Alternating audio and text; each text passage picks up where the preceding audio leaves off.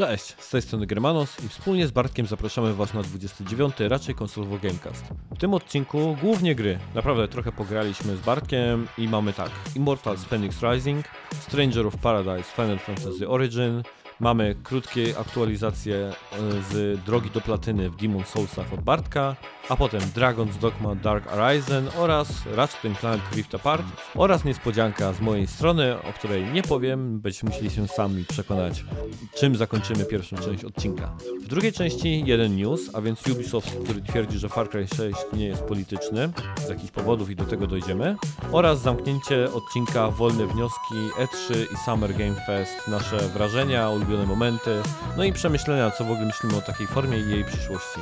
Mamy nadzieję, że odcinek Wam się spodoba. Miłego!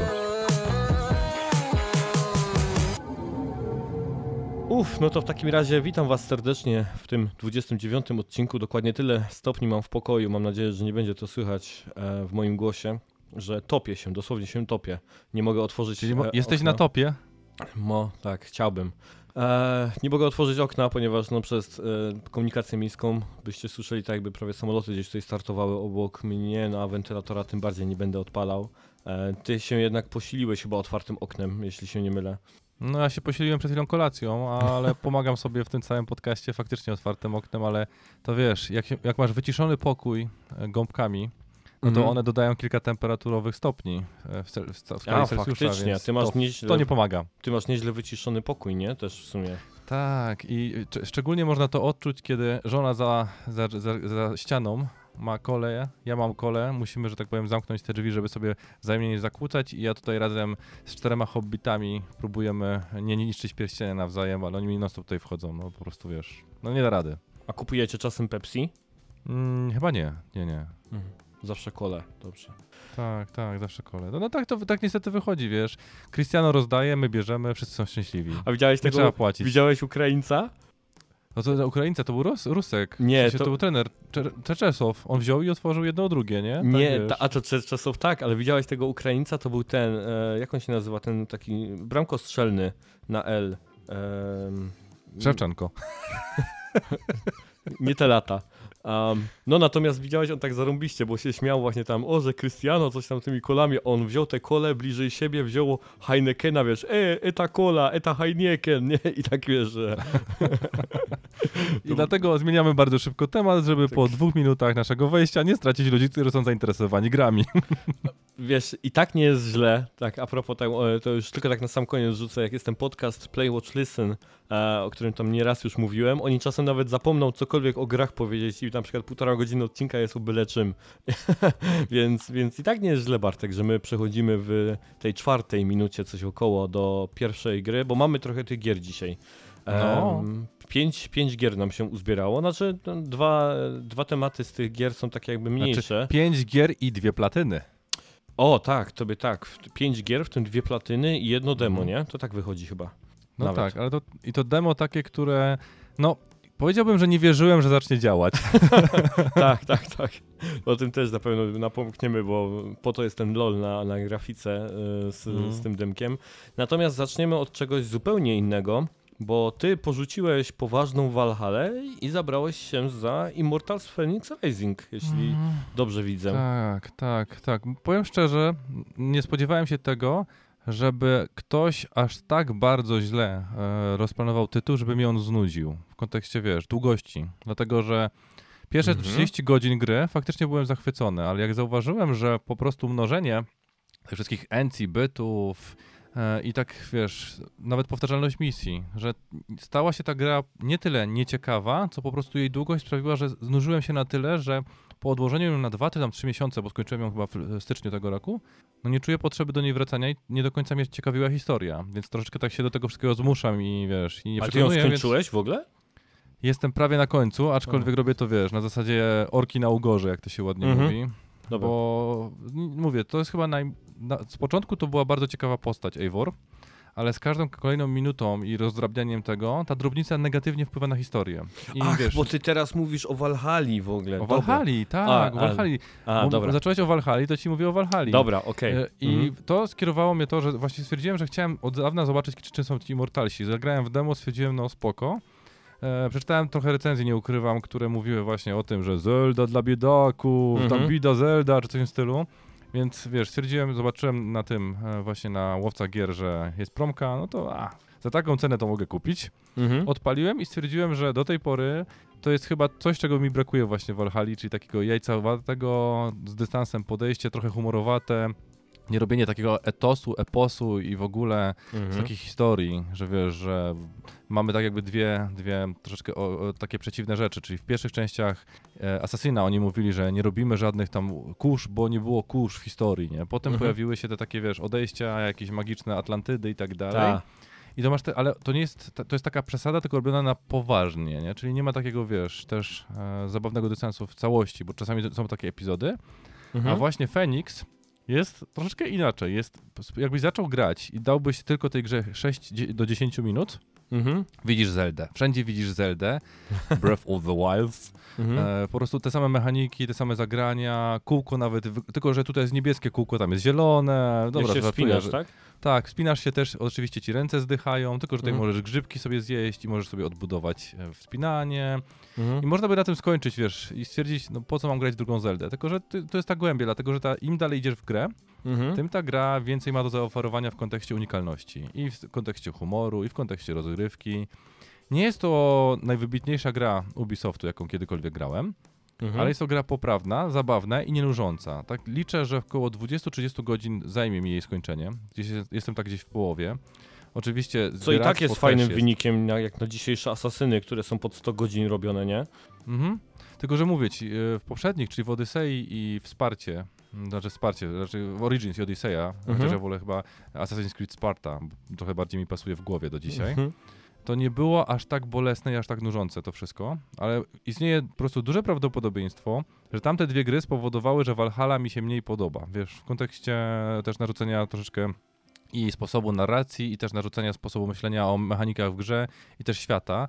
Na tyle, że powiem, że właśnie w Odyssei, jak e, było takie trofeum podwodne jedno, które spieprzył Ubisoft w pewnym momencie, że jedną ze skrzyń nie zaliczyło mi, jak wrzucili patcha, to tej skrzyni już nie było, więc dobyłem wszystkie podwodne skrzynie, ale było ich chyba 51 na 52, chociaż tej jednej już nie było, bo ona została przez patch usunięta, więc musiałem od nowa całą grę zacząć i zrobić speedruna po całej planszy, nie levelując w ogóle, tylko płynąc statkiem, zdobywając wszystkie podwodne i to też mnie nie, w ogóle nie znużyło. To było, wiesz, to było zabawne, wkurzyłem się, ale no zrobiłem to. A tutaj mam ten Mhm. problem właśnie, że no to jest ten przemiał. Zbyt dużo, zbyt wiele, więc jak wiesz, taki powiew świeżości faktycznie wprowadza ta na, na, najnowszy tytuł Immortals, chociaż mam wrażenie, że ktoś to dla jaj zrobił kompletnie, im to pykło, wiesz, kompletnym cofalem, Mhm. bo widać też, e, chyba mamy, ona jest po pół roku po premierze, prawda, o ile się nie mylę. Tak. E, I ona też ma jakieś formy bugów. Widać po prostu takie, wiesz, niedociągnięcia, niedopracowania, ale ta gra nie sili się na to, żeby być czymś, czym nie jest. Nie? Od razu widać takie, wiesz, podejście kartunowate, troszeczkę takie przerysowane do samej historii, dlatego że cała narracja jest prowadzona jakby za pleców, czyli wiesz, mamy wrednego, e, wredny komentarz od strony Zeusa, który powątpiewa z te wszystkie rzeczy. Jak w pewnym momencie, chyba w jednym momencie zginąłem, co ci pisałem, Mhm. czy tam skończyłem jakąś jedną rzecz, to pojawił się i żyli długo i szczęśliwie. I lecą mi całe napisy, kredyty pełne, jak, jak Ubisoftu. Po czym pojawia się, nie, nie, jeszcze nie możemy skończyć. Dlaczego? Wytłumaczę ci to później, nie? I wiesz, i widać ten taki, A, troszeczkę mhm. taki prześmiewczy meta-narrację. To akurat mi się, mi się bardzo podoba. Przełamywanie czwartej ściany trochę, tak? To coś takiego. tak. I ona jest, mam wrażenie, że specjalnie czasami jest taka, wiesz, chamska, nudząca, znaczy nie chamska, złe stwierdzenie, ale nudząca, taka, wiesz, y, jakbyś sam po prostu podparty, broda na łokieć i okej, i co zrobiła dalej, nie? Mów mi więcej, nie? Jakby, Mhm. wiesz, jeden chciał uciekać, a drugi chciał opowiadać, bo to jest Mhm. chyba, o ile się nie mylę, e, jak się nazywał ziomek, któremu e, ziobro w, ten zjadło, jadły sępy? Mm, Prometeusz? Prometeusz, Prometeusz, nie? to wszystko tak. opowiada, Mhm. tak. No jest to dość przyjemna gra. E, Ma kilka takich elementów, które mnie dość zaskoczyły, dlatego że ma takie podwo- znaczy, e, jak to ładnie nazwać, zagadkowe elementy, czyli znowu masz kilka mechanik, które się mieszają po, po świecie. Mhm. Masz elementy, t- w których trzeba użyć główki. Oczywiście nie są to jakoś wymagające mega, w sensie wiesz, że nie poradzi sobie dziecko, czy nie poradzi sobie e, taki lider jak ty na przykład z tymi zagadkami, żeby z Dzięki. tego wszystkiego... No nie ma za co. A to Ubisoftowi podziękuj, nie mi, bo to dla ciebie specjalnie zrobili, wiesz? E, I dlatego to jest taka gra, którą się strasznie przyjemnie przechodzi, wiesz? Nie czuć w ogóle ani ciężaru, Mhm. nie czuć ani w ogóle tego, wiesz, że faktycznie musisz odbębnić te 300 godzin. Nie wiem, czy celuję w platynę, bo ja strasznie lubię gry, które mi się podobają, platynować. Mhm. Ale tutaj po prostu nie czuć tego, e, żebym musiał ni stąd, ni zowąd, e, nie wiem, otworzyć jakiś, wiesz, walkthrough czy cokolwiek innego, bo czym sobie nie poradzę. Raczej ta gra mi strasznie dużo pomaga i chcę, żebym się faktycznie bawił. I mitologią, i konwencją. E, mam nadzieję, że to będzie tylko jedna część, bo drugiej jakoś nie widzę, jeżeli chodzi o kontynuację. Ale to jest, wiesz, w kontekście, mam takie, nie wiem, po, może porównam po skończeniu, ale jeżeli ta gra mi się nie znudzi, to będę miał dziwne wrażenie, że Valhalla jeżeli by byłaby tak samo krótka i nie tak samo Mhm. napakowana i nic to nic nie dostaje informacji o tym, że wchodzą dwa DLC, które dodają 20 godzin, podczas gdy ja już, wiesz, mam dosyć tego całego Tak. zbieractwa i ten po, wiesz, po 80 godzinach i to nie jest poziom poprzednich, czy tam Witchera, który faktycznie nie był aż tak nużący. Mhm. No nie wiem, to, to jest wiesz, kwestia, moglibyśmy dyskutować, czy ktoś w chwili obecnej po prostu nie wziął maglownicy, nie stwierdził, że jak open world to musi być rozmaglowany na lewo i prawo i liczy się ilość godzin, a nie wartościowy content, ale to jest na inną rozmowę. Istotne jest to, że no to jest ten, to wiesz, to, to jest właśnie kwestia taka, że ta gra jest skierowana dla osób, które lubią open, open worldy, Mhm. Lubią Humor? zabawę z tego wszystkiego, tak. Bo czy walka jest humorzasta? Walka też jest zabawna, nie jest jakoś mega wymagająca. Bo No to właśnie, nie, chciałem nie, zapytać o kombat. Nie, jest, nie sili się znowu na, wiesz, jakieś mega triki. To nie są soulsy, nie, nie nazywajmy Mhm. tego nawet soulsami, ale jest przyjemna, fajnie się gra. Są różne rodzaje oczywiście przeciwników, które nad, wynikają też z konwencji mitologii. Mhm.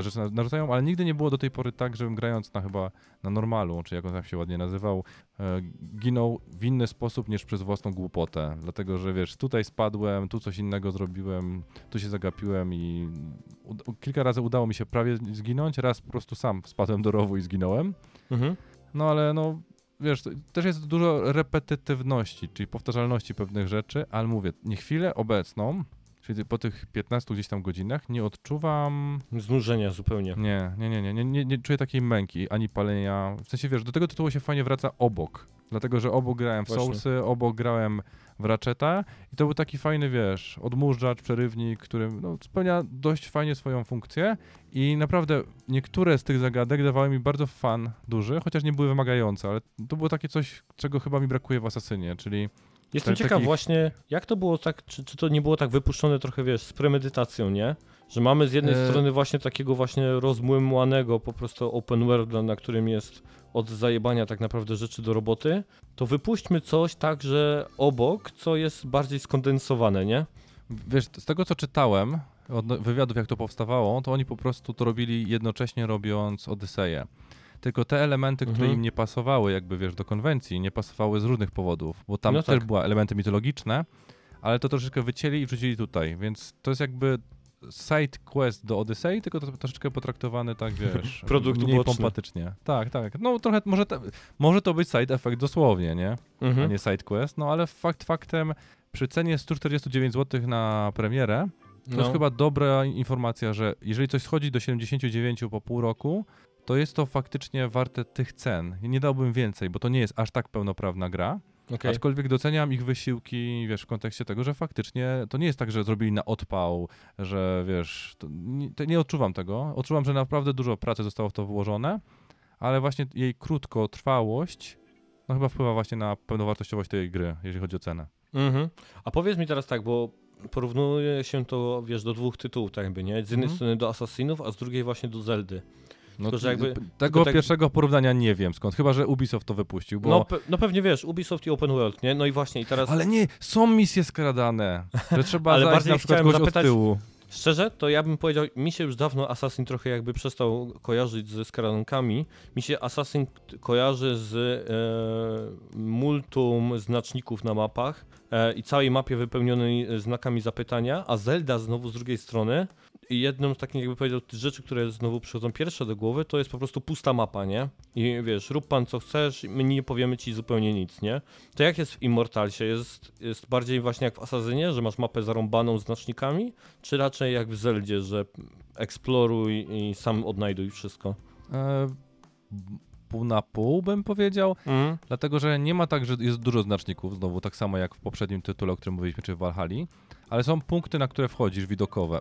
Zaskakujące, robi to Ubisoft. Jeżeli w Ubisoftie nie ma czegoś takiego, to to nie robi Ubisoft. To No. proszę Państwa od 2012 roku, czy tam nawet Wie, że, wie, że trzeba przejmować. Tak, i teraz patrzysz po prostu na cały świat za pomocą magicznego szkiełka i oka i wiesz, i zaznaczasz sobie te rzeczy i one są nanoszone po prostu na mapę i od tego momentu masz do nich dostęp. No ale właśnie to jest chyba coś, co się czuje, bo wiesz, ja nie jestem dużym fanem Zeldy i nie byłem, jeżeli chodzi o tą o, o, ostatnią właśnie odsłonę. Jakoś poprzednie mnie troszeczkę bardziej bawiły na 3DS-a, na przykład na XL, o którym grałem. e, Remake'i z poprzednich konsol.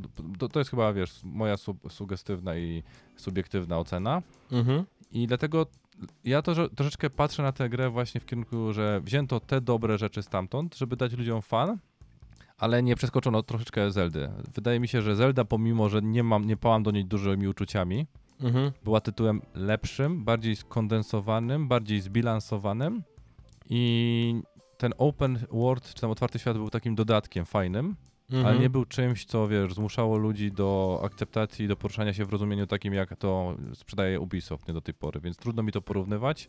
Widać po prostu duże inspiracje, ale też próby wyjścia z tych mechanik i zrobienia Mhm. z niego coś, czegoś własnego, nie?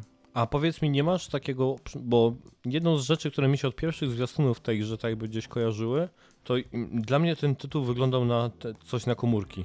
Po prostu on miał coś takiego, że po prostu waliło we mnie od niego jakby takimi, nie wiem, tymi interfejsami, czy chociażby tym stylem, jak wygląda główna postać. Mhm. Że, to, że, że to jakby to była gra na telefony. I jak ty tak ogrywasz ją i tak więcej tej gry widzisz, to masz takie tak jakby odczucie, że to jest taki trochę bym powiedział, nie wiem, taki styl trochę jak, e, jak się nazywa ta gra o tych Clash of Clans, tak? Czy, czy, czy... Nie, nie, nie pytaj mnie o gry mobilne, bo tu jestem, wiesz, kompletnie po tyłach. No wiesz, ale, ale są te gry o takiej stylistyce właśnie takiej bajkowej, takiej wiesz, komiksowo-pixarowej, może by nawet gdzieś tam powiedział, nie? To przeważnie, I to właśnie Clash of Clans chyba ma taki właśnie styl. I ja nie wiem, ale tam, głó- głównie ze względu na tą główną postać, nie? Którą chyba tworzysz od zera, tak? Sam tak naprawdę. No, jeśli- czy masz, no niby tworzysz, ale to znowu nie jest tak, że masz wszystko dostępne, wiesz? Nie, nie, nie, nie patrzyłbym to na to, na to wszystko. Mhm.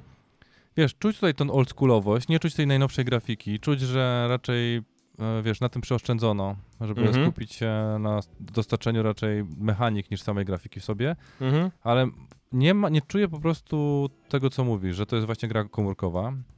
Tandety, E, tak? Tak, jakby nie, tak, nie czuję tandety w kontekście grafiki. Nie Mhm. czuję też, wiesz, żeby grafika była czymś, o czym powinniśmy rozmawiać w tym kontekście jako element wiodący i kluczowy. No, To Mhm. nie jest wyróżnik. To jest po prostu jest zrobiona solidnie, ale nie jest wyróżnikiem w tym wszystkim, wiesz? Okej, spoko, dobra. No, No fajnie.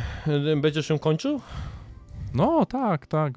kończę jak najbardziej. Ją akurat mam zamiar e, dotrzeć dalej i zobaczyć, co się będzie działo, bo no, historia nie jest, mówię ci, pierwszego pierwszej wody, jak to się ładnie mówi. Nie jest Pierwszych jakoś mega nie? zaskakująca, tak? Czuć tutaj ten właśnie tą oldschoolowość. E, Jakby ten tytuł wyszedł chyba 5 lat temu, to byłbym tak samo zaskoczony. W sensie, wiesz, pasowałby wtedy też jak najbardziej Mhm. do, do tamtych realiów.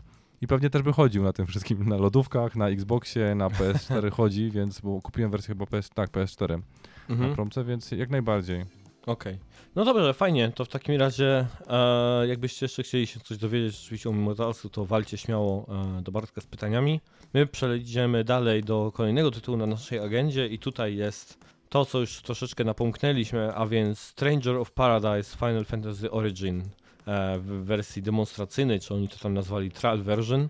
E, I tutaj tak, prześmiewczo już może od razu wyjaśniamy dla tych, którzy nie są w temacie. Ta, tą grę w ogóle tak naprawdę Square Enix zapowiedział na, na swojej presce, na swojej prezentacji Mhm. podczas E3 i tam również poszła informacja o tym, że gra będzie natychmiastowo dostępna w PlayStation Store w wersji demonstracyjnej. E, To jest ruch, który bym powiedział akurat Team Ninja robiło również przy Niochu.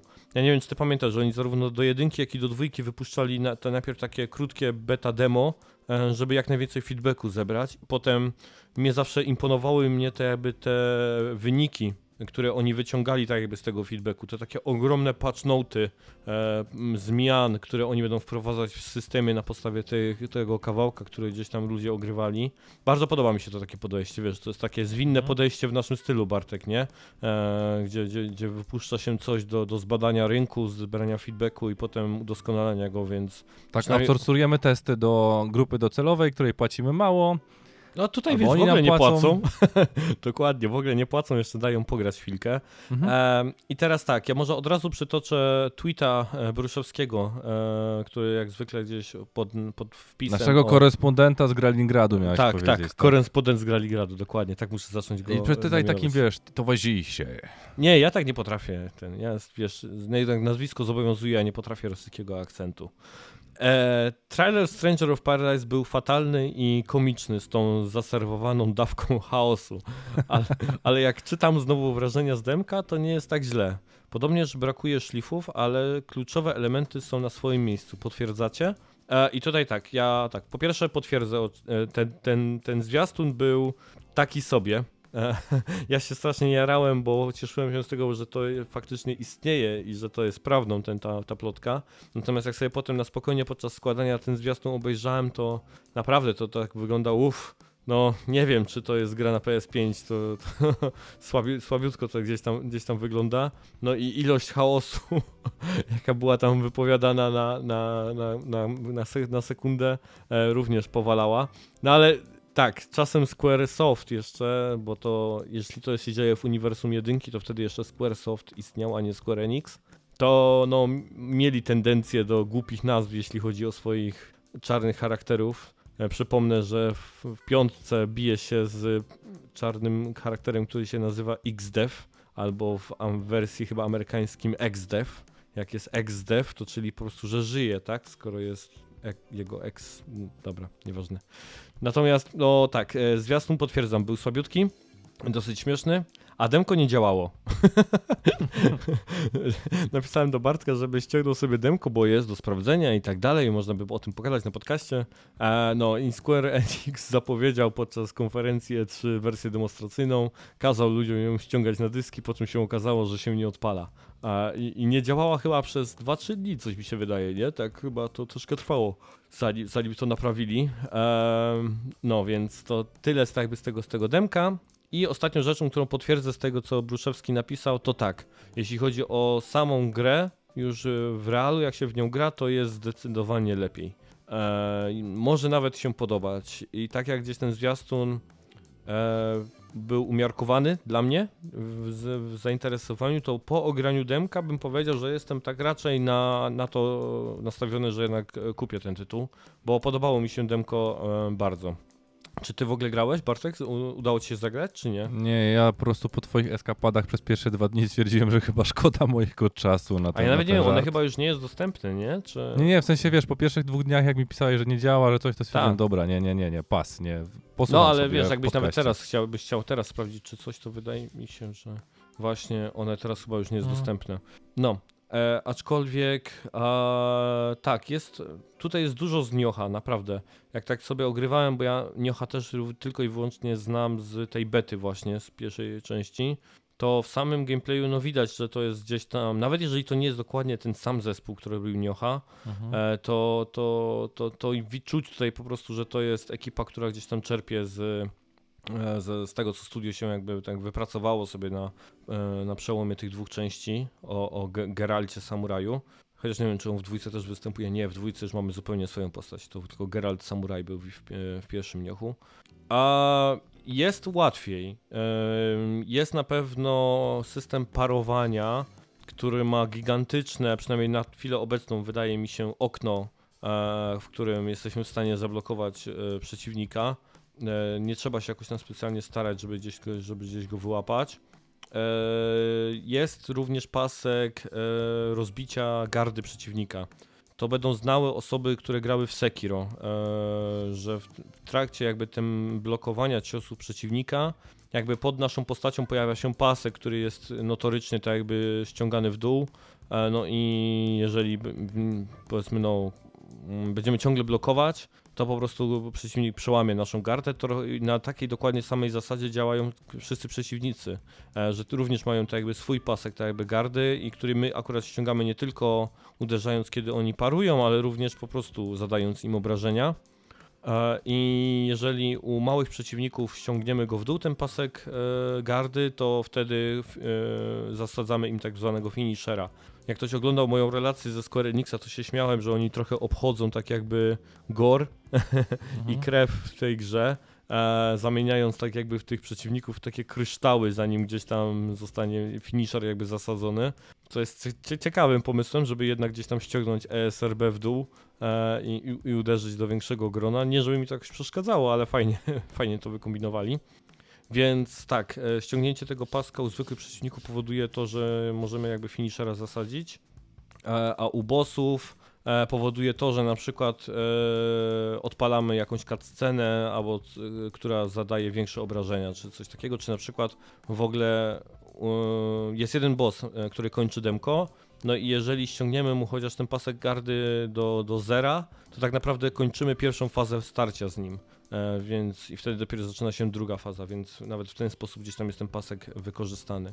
A ktoś tam mówił o tym, że głupało wygląda ten bohater, bo wchodzi tam po prostu w spodniach i w koszulce e, z gigantycznym e, gdzieś tam mieczem na, na plecach, aczkolwiek już w samym demku zbieramy sporo ekwipunku, który zakładamy na sobie, który zmienia również wizualnie naszą postać. No i z tego powodu już wieszali tam psy na Nomurze, że znowu na wymyślał wygląd postaci dziwaczny, e, więc no jest, jest to wszystko gdzieś tam do zmiany, zmienia się w locie, e, fani Diablo, którzy lubią rotować lutem, sprawdzać jego statystyki, będą zachwyceni. E, wraz ze zmianą broni zmieniamy również klasę. E, I w trakcie właśnie tego demka również zarówno mogłem podnieść lance i wtedy tak naprawdę klasa zmieniała się na coś w stylu lancera czy tam draguna. To wszystko nazwy bym powiedział znane gdzieś tam w świecie e, Finala. E, po podniesieniu sztyletów e, zmieniałem się w coś na pokroju maga. Magia bardzo fajnie jest e, odpalana na zasadzie takiego kółka mm, pod analogiem. Przytrzymuje się L2 albo R2, pojawia się kółko na, środku interfejsu i po prostu wybieramy sobie czar, którym chcemy gdzieś tam uderzyć w przeciwnika, więc magią się całkiem gdzieś tam fajnie czaruje. Mm, drzewko umiejętności było nawet pokazane. E, niezbyt duże, bo one tak wyglądało, tylko żeby pokazać, jak będziemy rozwijać naszą postać. E, bardzo proste. Zbieramy po prostu punkty doświadczenia i e, drzewko, najzwyklejsze drzewko. Czasem się rozgałęża, czasem gdzieś tam schodzi się do, znowu do jednego punktu, więc odblokowujemy ataki specjalne, odblokowujemy boosty do statystyk, więc nie wiem, czy tak będzie również w pełnej grze, ale nic jakoś specjalnie tam jakby zaskakującego. Ciekawym e, patentem jest natomiast e, wykorzystywanie zdolności przeciwników. To jest naprawdę spoko. E, mówiłem o tym, że jest to parowanie, nie? Że, że parujemy gdzieś tam ataki przeciwnika z takim bym powiedział dużym e, oknem na to. I dajmy na to, że na przykład przeciwnik rzuca w nas jakiś czarem, tam powiedzmy, nie wiem, aero, czyli gdzieś tam wiatru, to możemy w momencie uderzenia w nas po prostu go sparować i wtedy mamy tak jakby możliwość kontry dokładnie tym czarem. E, działa to nawet na takiej fajnej zasadzie, że w pierwszej fazie walki z bossem on strzelał w nas fireballami. I mogliśmy te firebole parować i po prostu tak jakby nasza postać sobie te czary tak, nie wiem, ładowała do magazynku, nazwijmy to, nie? I w drugiej fazie on e, e, tak jakby narzucał na siebie lodową zbroję i też tak po prostu tak jakby no po prostu lodowego buffa na siebie i na swój miecz, którym atakował. Więc e, szybko zauważyłem, że jest możliwość taka, że po prostu naładować tak jakby tych fireboli w pierwszej fazie, nie używać ich. Natomiast w momencie, kiedy on narzucał na siebie tak jakby ten, ten lodowy status w drugiej fazie, to go to stagerowało e, na chwilę, e, rzucając tym czarem. Więc bardzo fajna, bym powiedział, taka jakaś tam mechanika, która może mieć fajne zastosowania gdzieś tam w, w przyszłości. E, więc e, jest taki chociażby gdzieś tam element, który, który gdzieś tam wyróżniał. E, biegają z nami NPC, tych dwóch kumpli, których było tam na zwiastunie, biegało również gdzieś tam z nami. I oni sobie walczyli po prostu na zasadzie AI-ki. Ginęli, jak to zwykle bywa, kiedy, kiedy gra nie pozwala nam wydawać komend, tylko kompanii są sterowani przez najzwyklejsze AI, to giną, trzeba ich podnosić, e, etc., więc standardzik. E, graficznie wygląda nieźle, muzyka fajna, więc tak jak mówię, no demko zdecydowanie bardziej napawa optymizmem niż ten zwiastun. Jestem bardzo ciekaw, jak to się gdzieś tam e, rozwinie, e, jak bardzo będzie to gdzieś tam zakorzenione w tym uniwersum tej pierwszej odsłony e, Finala, czyli gdzieś w całkowitych gdzieś tam początkach. No, więc no, ja jestem na razie zaciekawiony. E, czy przez to wszystko, co powiedziałem, Bartek, czujesz się jakby zachęcany do tego, żeby to demko sprawdzić, czy jednak olejesz? Ciężko mi powiedzieć, bo wiesz, z tego co słyszałem, to ta gra jest czymś pomiędzy kilkoma tytułami, które Mhm. albo ogrywałem, albo unikam z różnych przyczyn. I, jak chyba po raz drugi w historii właśnie słyszę o tej postawie, którą można umniejszać, potem przypieprzyć z buta goblinowi i zrobić mu ziazi z, bu- z buzi, czy tam z czegokolwiek innego. Mhm. To w tym miejscu chyba po raz pierwszy słyszę o takiej grze wielo, wiesz, wieloelementowej, w której faktycznie to występuje. Do tej pory słyszałem właśnie o bossach albo mini-bossach, gdzie się to sprawdzało. Mhm. Więc to jest z jednej strony ciekawe, ale jak długo ciebie słuchałem, tak bardzo nie, wiesz, nie słyszałem w tym Final, fi- final fantazowości, jeżeli mogę takiego e, wiesz, Mhm. stwierdzenia ukryć, czy tam użyć, że jest to coś, czym do tej pory Final Fantasy nie był, że odchodzimy jakby Tak. od kanwy, staramy się zrobić tytuł według nowych mechanik Mhm. pomimo, że gameplay jest bardzo ciekawy, to nie przemawia do mnie nic, żeby powiedzieć mi, hej, faktycznie jestem z Final Fantasy, a nie po prostu tylko się ukrywam pod tym całym, wiesz, w tym całym, e, w tym całym uniwersum, czy w tej całej... To jest taki franczyzie? mega spin-off, takie mega No. odejście po prostu w bok, nie? Od formy, od nawet bym powiedział klimatu, bo nawet jak były jakieś spin-offy, słuchaj, takie na zasadzie e, był sobie na przykład Dirge of Cerberus e, na Playu dwójce, który był Mhm. tak jakby gdzieś tam wątkiem pobocznym do siódemki. Były Crisis Core, e, również do siódemki gdzieś tam odskoczniami. E, była X2 tam, ta 13 dwójka, Lightning Returns. To były wszystko takie odskocznie gdzieś tam od tej głównej gdzieś tam w- formy, to one nigdy nie odchodziły tak bardzo, ani nie były, bym powiedział, tak mroczne. mm, Jak to? jak to, tak. A, Mhm. te, a ten tytuł wydaje się być po prostu takim. Dlatego może oni zupełnie, wiesz, nadali temu właśnie ten, ten tytuł, tam, ten Stranger in Paradise, tam Final Fantasy Origin i tak dalej, żeby, jak, żeby jakby zahaczyć o markę, ale jednak wskazać, Bo że to nie- idziemy w To zupełnie nie jest tytuł, innego. nie? To jest subtytuł, tak jakby. Tak. Tytułem głównym jest Stranger of Paradise. Tak. Jak widziałem w ogóle gameplay to, tego, to myślałem, kurde, to robi Square Enix, tak? Czy tam to jest wydawane w tym całym zakresie? Czy im się nie pomyliło z Dev- Devil May Cry? Bo ewidentnie pierwsze jakby, wiesz, elementy pokazania głównego bohatera pokazują, że on jest Tak. zupełnie z innego uniwersum. Wygląd bardzo podobny. Mm. Miecz niczym z Soulsów, czyli wiesz, jak, dobra, ja wiem, że wszyscy w Japonii, jak pojechalibyśmy do Japonii, to się okaże, że oni potrafią faktycznie nosić miecze 40 razy cięższe od, i większe od tego, im wymachiwać nimi tak jak my szabelkami, Mhm. ale wiesz, nadal stylistyka wyglądała mi na zupełnie inną grę, jakby z zupełnie innego, wiesz, wy, wy, wydawcy. Powiem ci, klimatem nawet uderzyłeś całkiem blisko. No. E, bo jeśli Ja widziałem grało... tylko pierwszy level, wiesz, widziałem tylko po prostu ten pierwszy level, gdzie była ta walka z goblinami i zaskoczyło mnie, jak bardzo to odbiega od wszystkiego, co do tej pory grałem i co sobie bym wyobra- wyobrażał w tym całym zakresie, bo nawet jak była e, w 15, tak, o ile numeru Mhm. teraz nie pomylił, w 15 była walka nie turowa, tylko online, czyli wiesz, faktycznie w taki sposób się odbywała, to Mhm. nigdy nie było tak dziwnie. A tutaj jeszcze dodatkowo jest w drugą stronę dziwnie, że jak powiedziałeś, mamy AI, które steruje naszymi przyjaciółmi, czy tam naszymi Tak. i nie możesz się przełączyć. I teraz kwestia to jest taka, czy to jest teraz, czy w demie. Wiesz co, tam w tym zwiastunie, tam chyba widziałem, że chyba był tam inny, nawet próbowałem się prze, przełączać, natomiast chyba ta opcja była w, pod options widoczna, ale chyba niedostępna, więc gdzieś tam czuję pod skórą, że będzie możliwość przełączania się pomiędzy gdzieś tam postaciami. I, I jak ty mówisz o tym niochu, nioch, nioch, No. nioch czy w nioch, niochu, trzy, nioch. bo pewnie teraz wychodzi nioch, nioch, e, to ja w ogóle tej podobieństwa nie widzę. W znaczeniu po samym gameplayu e, i nie widzę tego nawet tej próby, którą Nioch, wiesz, w kierunku zrobił, żeby wciągnąć świat demonów i świat feudalnej Japonii, tak, e, w kierunku Soulsów. Bo to był taki, takie jak- jawne próbowanie jakby zrobić Soulsów w tym kierunku. Tu tego nie ma, więc to nie, jest, to nie są krytyka w kontekście, że to wszystko jest Mhm. fatalne czy źle, tylko ta gra stara się jakby wziąć kilka elementów mechanicznych, ale jeszcze nie powiedziała, czym chce być. To demo jest dla mnie zbyt krótkie i Mhm. zbyt mało treściwe, żeby po pierwsze się odnieść faktycznie, czy to jest gra dla mnie. To jest zbyt dla mnie, zbyt krótko, zbyt mało i nie ma tak jakby, wiesz, tego pointu takiego, tej takiej puenty pokazującej mi, że słuchaj, to jest coś, co faktycznie zapewnia grywalność. Dla mnie to jest y, tylko i wyłącznie po prostu ten test na zebranie tego feedbacku. Wiesz? no, e, prawdopodobnie w tą, w tą stronę tylko i wyłącznie, bo to znowu, Tak. to nie jest game seller, to nie, nie, Mhm. nie służyło, przynajmniej w moim wypadku, bo może nasi słuchacze mają inne zdanie i po ograniu tego demka stwierdzą, tak, koniecznie to kupuję, wtedy po prostu dajcie nam znać czemu, bo ja jestem naprawdę... E, Ciekaw.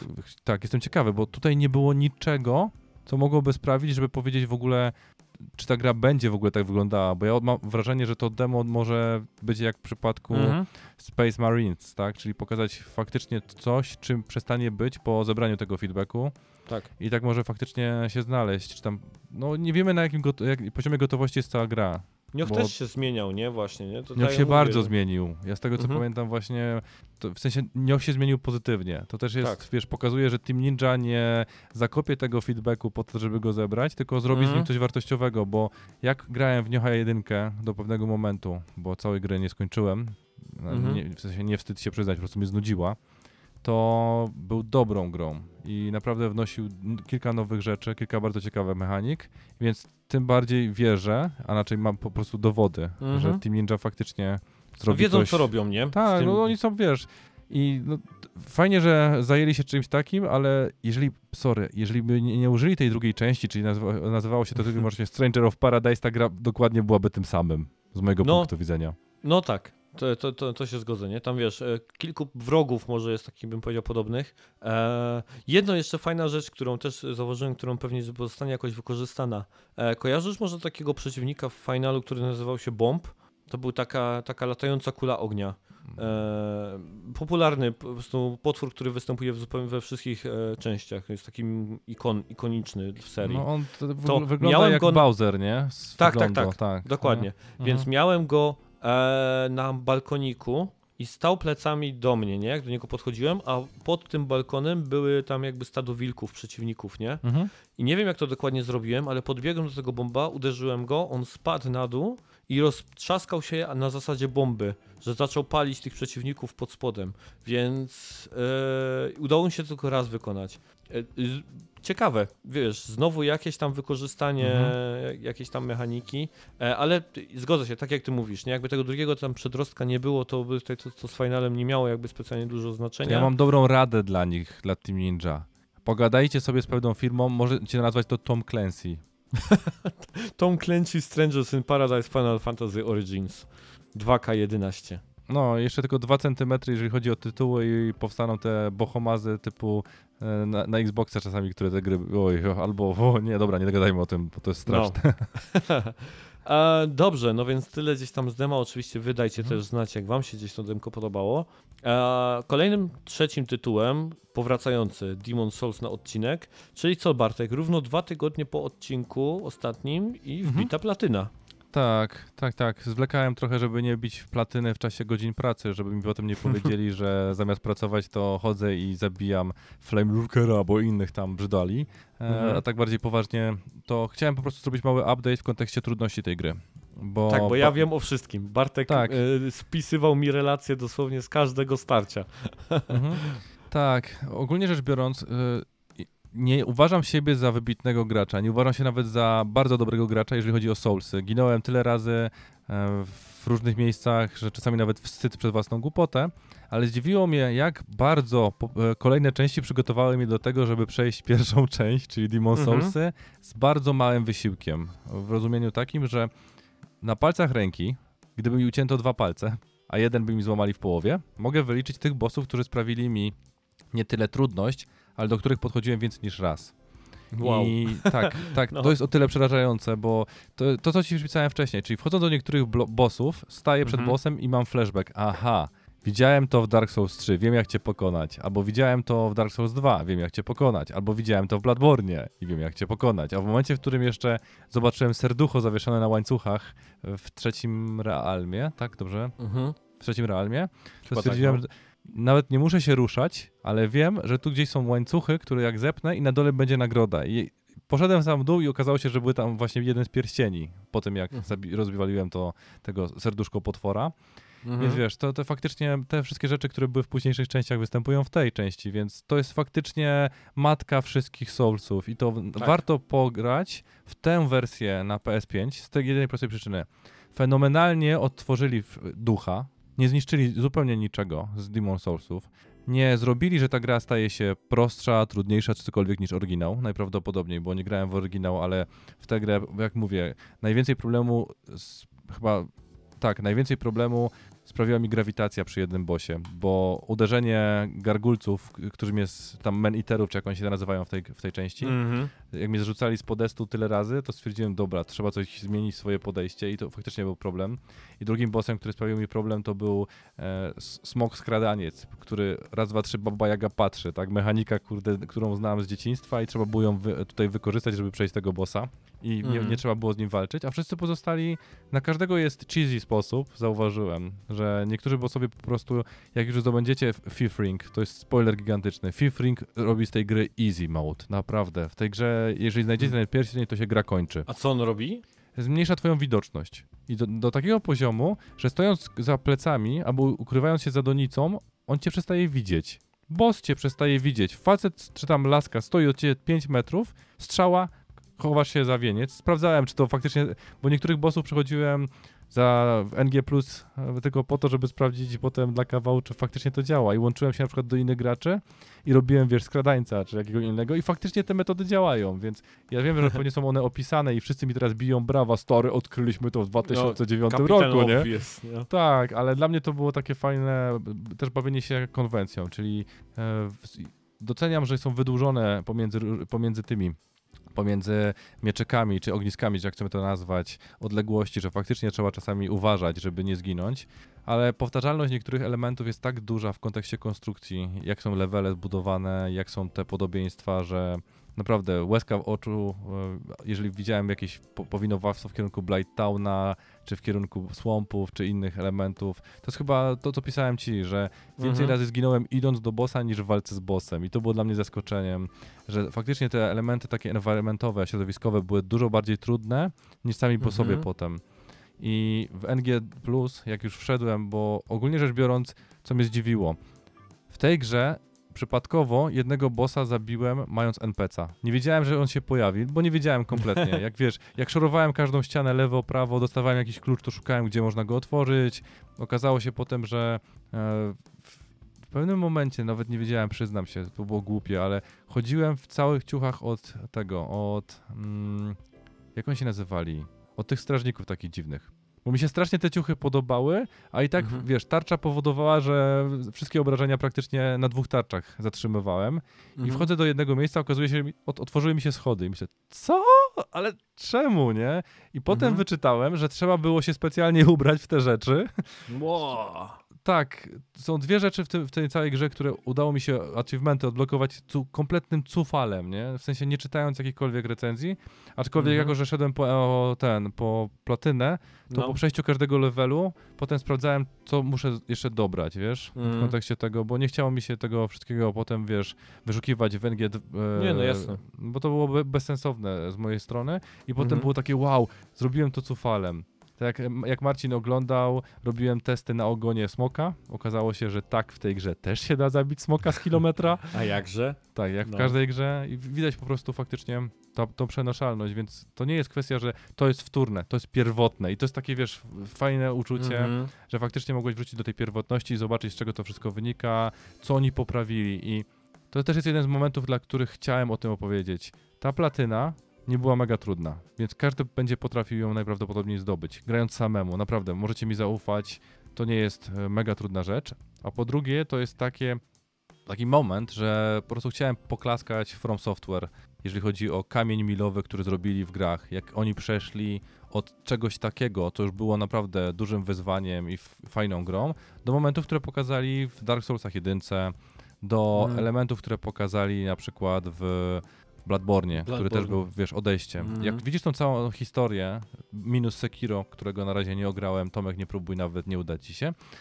e, to widać po prostu, że ta gra jest, jest progres, że widać, że oni słuchają graczy, widać w których momentach oni ignorują graczy i to świadomie, że ten, Mhm. to się musi pojawić. Musi być bagno, musisz być zatruty, musisz umierać od klątwy, muszą być jakieś takie potwory, które obniżają ci życie, albo u których jak nie zrobisz im backstaba, to cię zabijają od razu. Widać te, te, ta zabawa konwencją, więc tym bardziej jak będziemy jutro, czy tam e, jutro w sumie gadać o pewnej grze na E, to ja... No nie, ja po prostu już nie mogę się doczekać, bo naprawdę, to jak kiedyś będę miał okazję z tym panem pogadać, to je- jedyne pytanie będzie ten, co tam u ciebie i ja w ogóle będę go słuchał, nie? Po prostu, bo to jest dla mnie fenomen umiejętności. On i Kojima naprawdę przechodzą samych siebie, jeżeli chodzi o wymyślanie dziwnych rzeczy, które potem sprawiają, że jednocześnie i cię wkurza, i cię bawi. Mhm. No tak, jest na pewno Miyazaki. Tak. Bardzo wyjątkową osobą, bym powiedział, e, w świecie, e, w, w game devie, nie tylko gdzieś tam w Japonii, ale w ogóle. No jestem ciekaw, co oni gdzieś tam w tym Elden Ringie pokażą, ale to jutro o nim pogadamy, Mhm. o samym gdzieś tam Elden Ringu. No Tak, ale tak. fajnie, czyli co? Czyli Demon Souls w remake'u najbardziej przystępnymi Soulsami? Tak, moim zdaniem, jeżeli ktoś do tej pory się wahał, czy Soulsy są dla niego, czy nie, zapraszam tutaj. Naprawdę można dużo się nauczyć, odkryć te wszystkie rzeczy. Bossowie nie są tacy trudni jak w innych e, grach. Nie z tego powodu, że w innych grach są trudni, ale oni są jednofazowi. Czyli jak już się nauczycie jednej fazy, to potem można ją powtarzać, powtarzać, powtarzać, powtarzać, uczyć się pewnej rzeczy Mhm. i w końcu wygracie. I ja nie będę nikomu mówił, że przyzywanie innych graczy jest złe czy dobre, bo sam Mhm. byłem przyzywany wielokrotnie, dlatego że chciałem po prostu, wiesz, pobawić się, tutaj coś po, pozdobywać i tak dalej, a po, poza tym potrzebowałem, żeby mnie ludzie przyzywali, żebym potem mógł ginąć, bo potrzebowałem tendencję sobie zepsuć. A, no tak, do Tak. pucharka. No, więc tak, e, jak już mi ktoś powiedział, jak na samym początku odkryłem to, bo mi oczywiście Krzysiek Jędrzyca powiedział, że e, tendencja to jest zła rzecz. Więc wiesz, ja już tam prze- przestraszony, że tendencja faktycznie mnie zakopie i tak dalej. Wchodzę do Nexusa i pierwszą rzeczą, jaką słyszę, to jest właśnie coś tam, zobaczyłem ten, tendencję, że można być. Mhm. I jakimś cudem, gdzieś między zdaniami usłyszałem właśnie, że jak zginę tutaj, to tendencja mi się gdzie indziej nie ten, nie, nie zepsuje. Więc szybko zrobiłem testa, zginąłem w Nexusie oczywiście, wszyscy zginą w tego samego miejsca, czyli trzy piętra do góry, dup na ryj. Wchodzę Mhm. do pierwszego, specjalnie zginąłem po to, żeby zobaczyć i patrzę, faktycznie dalej tendencja jest na tym samym poziomie, nic się nie zmieniło po trzech zginięciach, Mhm. więc już wiedziałem po prostu, że jak, jak zabiję bossa, do Nexusa, na ryj i lecimy dalej, nie? I wiesz, i to taka fajna zabawa. I tak, i No. po pierwszym świecie się faktycznie okazało, że zdobyłem tą Pure White.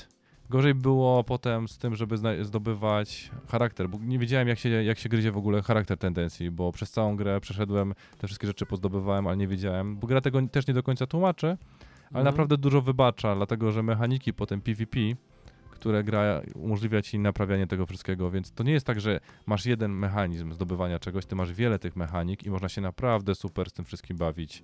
Można przyzywać ludzi, grać w PvP, grać w PvE, aczkolwiek e, jak chciałem zdobyć trofeum jedno, które było właśnie związane na sam koniec gry z PvE, Mhm. to facet mnie przyzwał. No. W, że w sensie ja go zaatakowałem w tą stronę, przepraszam. I zobaczył cztery czerwone duchy w jednym miejscu, no to wiesz, próbował uciekać z tyłu mgła, nie uciekniesz. No ale wiesz, no, no sorry Gregory, chyba w, w tym momencie wiesz, nie, osoby, które nie chcą sobie psuć tendencji grają offline, nie? więc ja Tak, uznałem, tak, że raczej skoro tak. gra mi pozwoliła, to go stłukłem. O, ty bydlaku, ty jeden. No nie, bo miałem przerost formy nad No treścią. Wpadłem, wpadłem na niego ze smoczym mieczem, który jak cię przypierniczy, to nie dość, że ci pół życia odbiera, to jeszcze leżysz na ryju, nie? Znokautowany, więc wiesz, dwa ciosy, pierwszy mi się udało i Mhm. tyle, nie? I to była moja jedyna inwazja, bo ja nie lubię psuć ludziom, wiesz, grania, ale potrzebowałem do trofeum, więc jeżeli ktoś z naszych słuchaczy został właśnie zaatakowany przez nagą kobietę z przepaską i z dupnym mieczem, to przepraszam najmocniej, ale jestem jednym z tych inwajderów, który wyglądał debilnie, ale... Oni, według mnie oni zawsze tak wyglądają. Ja jak zawsze mnie ktoś inwajdował, to zawsze wyglądali tak. No. A, dobra, no to w takim razie lecąc dalej, e, bo topię się, naprawdę się topię w tej temperaturze. Uncharted 4. Nie. Dragon's Dogma e, Dark Arisen, e, Ar- Arisen, Arisen, tak mówią w grze. W końcu sięgnąłem po tytuł po, jako wynik głosowania. Czy ty zajrzałeś do moich pierwszych wrażeń, które gdzieś tam rzuciłem na YouTube'a? Nie, dzisiaj miałem pracę. Więc e, tłumacząc gdzieś tam od początku, jest to w ogóle RPG fantazy od Capcomu. E, Capcom w pewnym momencie pos- postanowił zaatakować gdzieś tam ten klimat, e, co nieczęsto się zdarza, żeby gdzieś tam atakowali, bym mm, powiedział, takie bardzo klimaty Skyrimowo-oblivionowe, Fable'owe, e, a Capcom właśnie gdzieś tam się sadził na to, żeby w tym, w tym klimacie stworzyć grę. No i wyszło z tego właśnie Dragon's Dogma. Eee, co mógłbym powiedzieć o tej grze? Mi ona strasznie bar- przypomina Monster Huntera. E, Ty nie grałeś w Worlda, czy grałeś w końcu w Worlda? Na chwilę grałem. Chwilkę grałeś, okej. Tak, tak. Więc- on chyba godzinę po prostu, wiesz? On gameplayem przypomina mi bardzo gdzieś tam Monster Huntera. Oczywiście jest tam kastowanie magii, yy, umiejętności, używanie i tak dalej. Aczkolwiek bardzo ważną mechaniką tutaj jest na przykład wdrapywanie się na bestie. Yy, czyli można gdzieś tam na przykład na jakiegoś tam chimerę Mhm. ogromną wskoczyć. Można po niej trochę tak jakby się tam poprzemieszczać, ale jak w Shadow of the Colossus się gdzieś tam człowiek prze, przemieszczał, czy The Last Guardian też po Trico e, się, się poruszaliśmy tak po jego ciele, trzymając się. Przedostać się w jakieś tam odpowiednie miejsce, oczywiście to wszystko kosztuje staminę, potwór może nas zrzucić i atakować jakieś tam jego czułe, czułe punkty. Eee, no, ale to właśnie w walkach gdzieś tam z jakimiś większymi przeciwnikami, z mniejszymi przeciwnikami również możemy wykorzystywać tą gdzieś tam mechanikę łapania. Eee, na takiej zasadzie, że na przykład możemy złapać jakiegoś goblina czy coś takiego i jeden z naszych kompanów e, może po prostu go dobić. E, jest też tak, że na przykład jak nasz kompan podniesie jakiegoś tam drobnego przeciwnika z ziemi, czy coś tam zablokuje go, to też gra nam po prostu takie slow-mo włącza, e, pokazuje nam, gdzie, gdzie ten nasz kumpel stoi i też możemy po prostu tam podbiec i zadać obrażenia gdzieś tam krytyczne. E, więc ta, ta mechanika gdzieś tam łapania, grabowania jest wykorzystywania przez, w, w trakcie gdzieś tam wszystkich walk.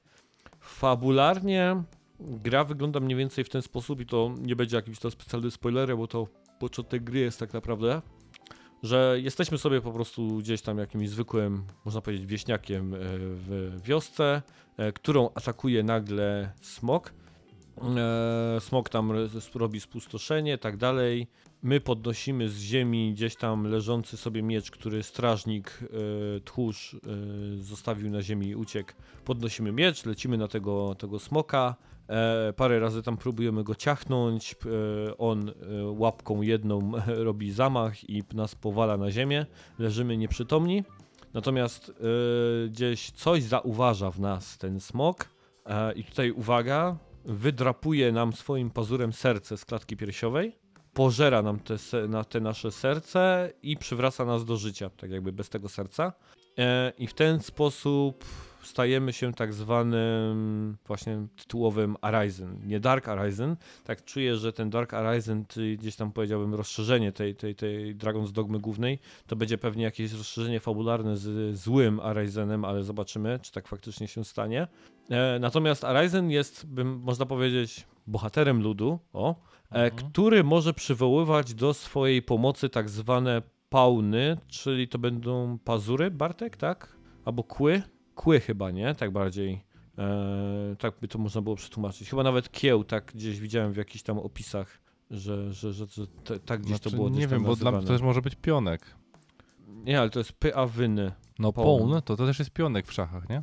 A, to te, a, o patrz, tego nie wiedziałem, więc może być. Znaczy, nie, nie czym znałem są tego, pionki? tak, nie, nie znałem Czy- tego w kontekście tego drugiego tłumaczenia.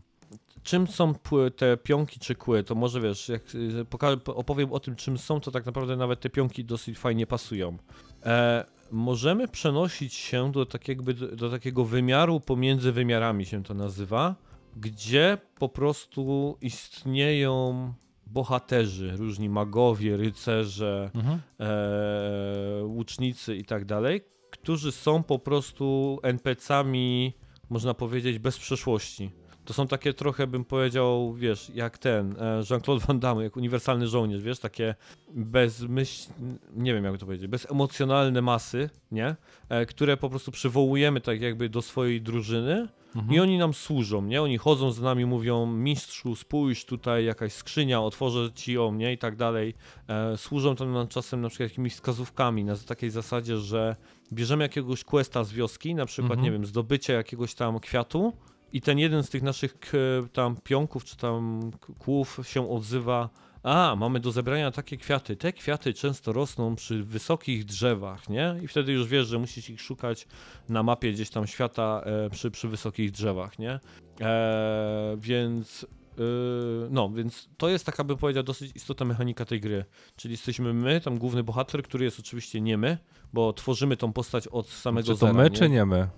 My. No powiedziałeś, że nie my. Bartek jest 31 stopni, proszę cię, ja już wysycham. Ech, Tak, więc my jako my tworzymy swoją postać e, w zupełności gdzieś tam od zera w kreatorze e, i nadajemy mu głos, który jest potem stosowany tylko i wyłącznie w kombacie, bo tak w trakcie rozmów z NPC-ami to jest to nie my, e, absolutnie gdzieś tam, gdzieś tam bohater. Znowu użyłem tego słowa, muszę uważać na, na to, co mówię. Natomiast, no, więc tak gdzieś zarysowuje się fabuła. Mhm. Już tam dzieją się jakieś dziwne rzeczy, bo po którymś tam questie w stylu zabij 10 szczurów albo przynieś mi 4 zającze nogi, czy coś takiego typowe, jakbym powiedział, fetch questy y, w pierwszej wiosce, Mhm. to już pojawił się jakiś taki dziad w jakimś tam kapturze, który mm, rzucił w nas jakąś przepowiednią i tym, że i tak nie uda nam się pokonać tego smoka, bo nikomu wcześniej z tych Araizenów w, przysz- w przeszłości się nie udało, czemu miałoby nam się udać i czeka nas tam zagłada, etc., etc. E, więc już tam dzieją się jakieś takie e, dziwne, dziwne rzeczy, no ale jest to, bym powiedział, takie, chciałem powiedzieć typowe fantazy, ale czuć tutaj naprawdę tą japońskość, że to robią Japończycy. To jest fantazy, tylko że one jest takie trochę, bym powiedział, dziwne. To jest, nie wiem, to jest takie fantazy trochę właśnie jakby się, nie wiem, grało w... E, nie wiem, czy w ogóle jak, jak ty jesteś zaznajomiony z mangą i anime, ale jakbyś na przykład Records of Lodos War mi się ko- przy, kojarzy taka, taka seria. Jest też tutaj też, bym powiedział, trochę z Berserka e, od e, świętej pamięci Miury. To już bardziej, to już zdecydowanie bardziej, jak mi mówisz, bo w je- tego pierwszego tytułu nie. Tak, e, jeśli chodzi Berserka, oczywiście nie ma tu tyle, bym powiedział, goru, na, Mm. przynajmniej na razie, jak w Mm. Berserku i bym powiedział takiego naprawdę ciężkiego klimatu, aczkolwiek jest takich dziwnych rzeczy tam różnych dziwnych. W ogóle ten jak koncept, jak zobaczyłem tego właśnie dziadygę, który gdzieś tam mnie straszył, to momentalnie mi się z jakimiś takimi e, Schwarz charakterami z, z Berserka gdzieś tam skojarzyło. Um, więc na razie jest, bym powiedział, jestem umiarkowanie zadowolony z grania, Mhm. bo tak, gameplay mi się podoba, jest, gra się fajnie, tak trochę Monster Hunterowo bym powiedział. Oczywiście ta gra była mocno, mocno wcześniej, przed Worldem, to jest taka trochę sama tam sytuacja, Bartek, jak z Soulsami, i, znaczy z Demon Soulsami, i potem Dark Soulsami i Bloodborne'em. Czyli widać, że Monster Hunter World wziął pewne rzeczy stąd po prostu i je udoskonalił. E, Mhm. i, i- I działają po prostu lepiej gdzieś tam w, w, w Worldzie. Aczkolwiek na pewno jestem zaciekawiony tym, żeby iść dalej, bo jest ciekawy design potworów. Właśnie bym powiedział taki niekonwencjonalny dosyć, nie taki jak gdzieś tam właśnie z fantazy typowego fantazy Tolkiena czy, czy i tak dalej, tylko nie wiem, widziałem gdzieś tam już taki jakby przerywnik z jakimś taką taką chimerą o twarzy takiej jakby kobiety czy coś takiego, to strasznie gdzieś tam dziwacznie wyglądało. Więc wydaje mi się, że będą tu jakieś takie ciekawe elementy y, nawrzucane i chętnie gdzieś tam je poznam. E, już na przykład gdzieś tam pojawił się jakiś quest, który y, w wiosce jest dostępny tylko w nocy, tak? Że w, w, w porze tam dnia y, przy nabrzeżu nic się nie dzieje, ale w nocy jest tam kobieta, która zabiera nas w ogóle w jakieś odległe miejsce, gdzie byłem raz. Totalnie skopali mi dupę, więc szybko uciekłem. E, to też jest coś, co ta gra robi, że generalnie nie, nie, mm, nie potłumaczy ci, gdzie ma być następne miejsce, gdzie masz się znaleźć, tylko po prostu e, metodą prób i błędów. Na zasadzie, że o nie, dobra, tam są za silni przeciwnicy, tam dopiero wrócę za jakieś tam, tam chwilę. E, nie wiem, jak bardzo będzie to wkurzające na dłuższą metę, natomiast na chwil, teraz tak zauważyłem, że tak jest, e, że, e, że jest, by, by, było takich kilka miejsc. No, więc czy ty masz jeszcze jakieś pytania do tego? A czy Smok mówił głosem Shona Connerego? Wiesz, że bardzo mi się po pierwsze wizualnie skojarzył z, z tym smokiem. Mhm. E, nie, nie mówił Seanem Connerego, mówił takim swoim ichniejszym, jakimś dziwnym językiem, ale niestety to nie był Sean Connery. Tak, bo e- dokładnie ta historia brzmi jakby to było rodem z Dragonhearta.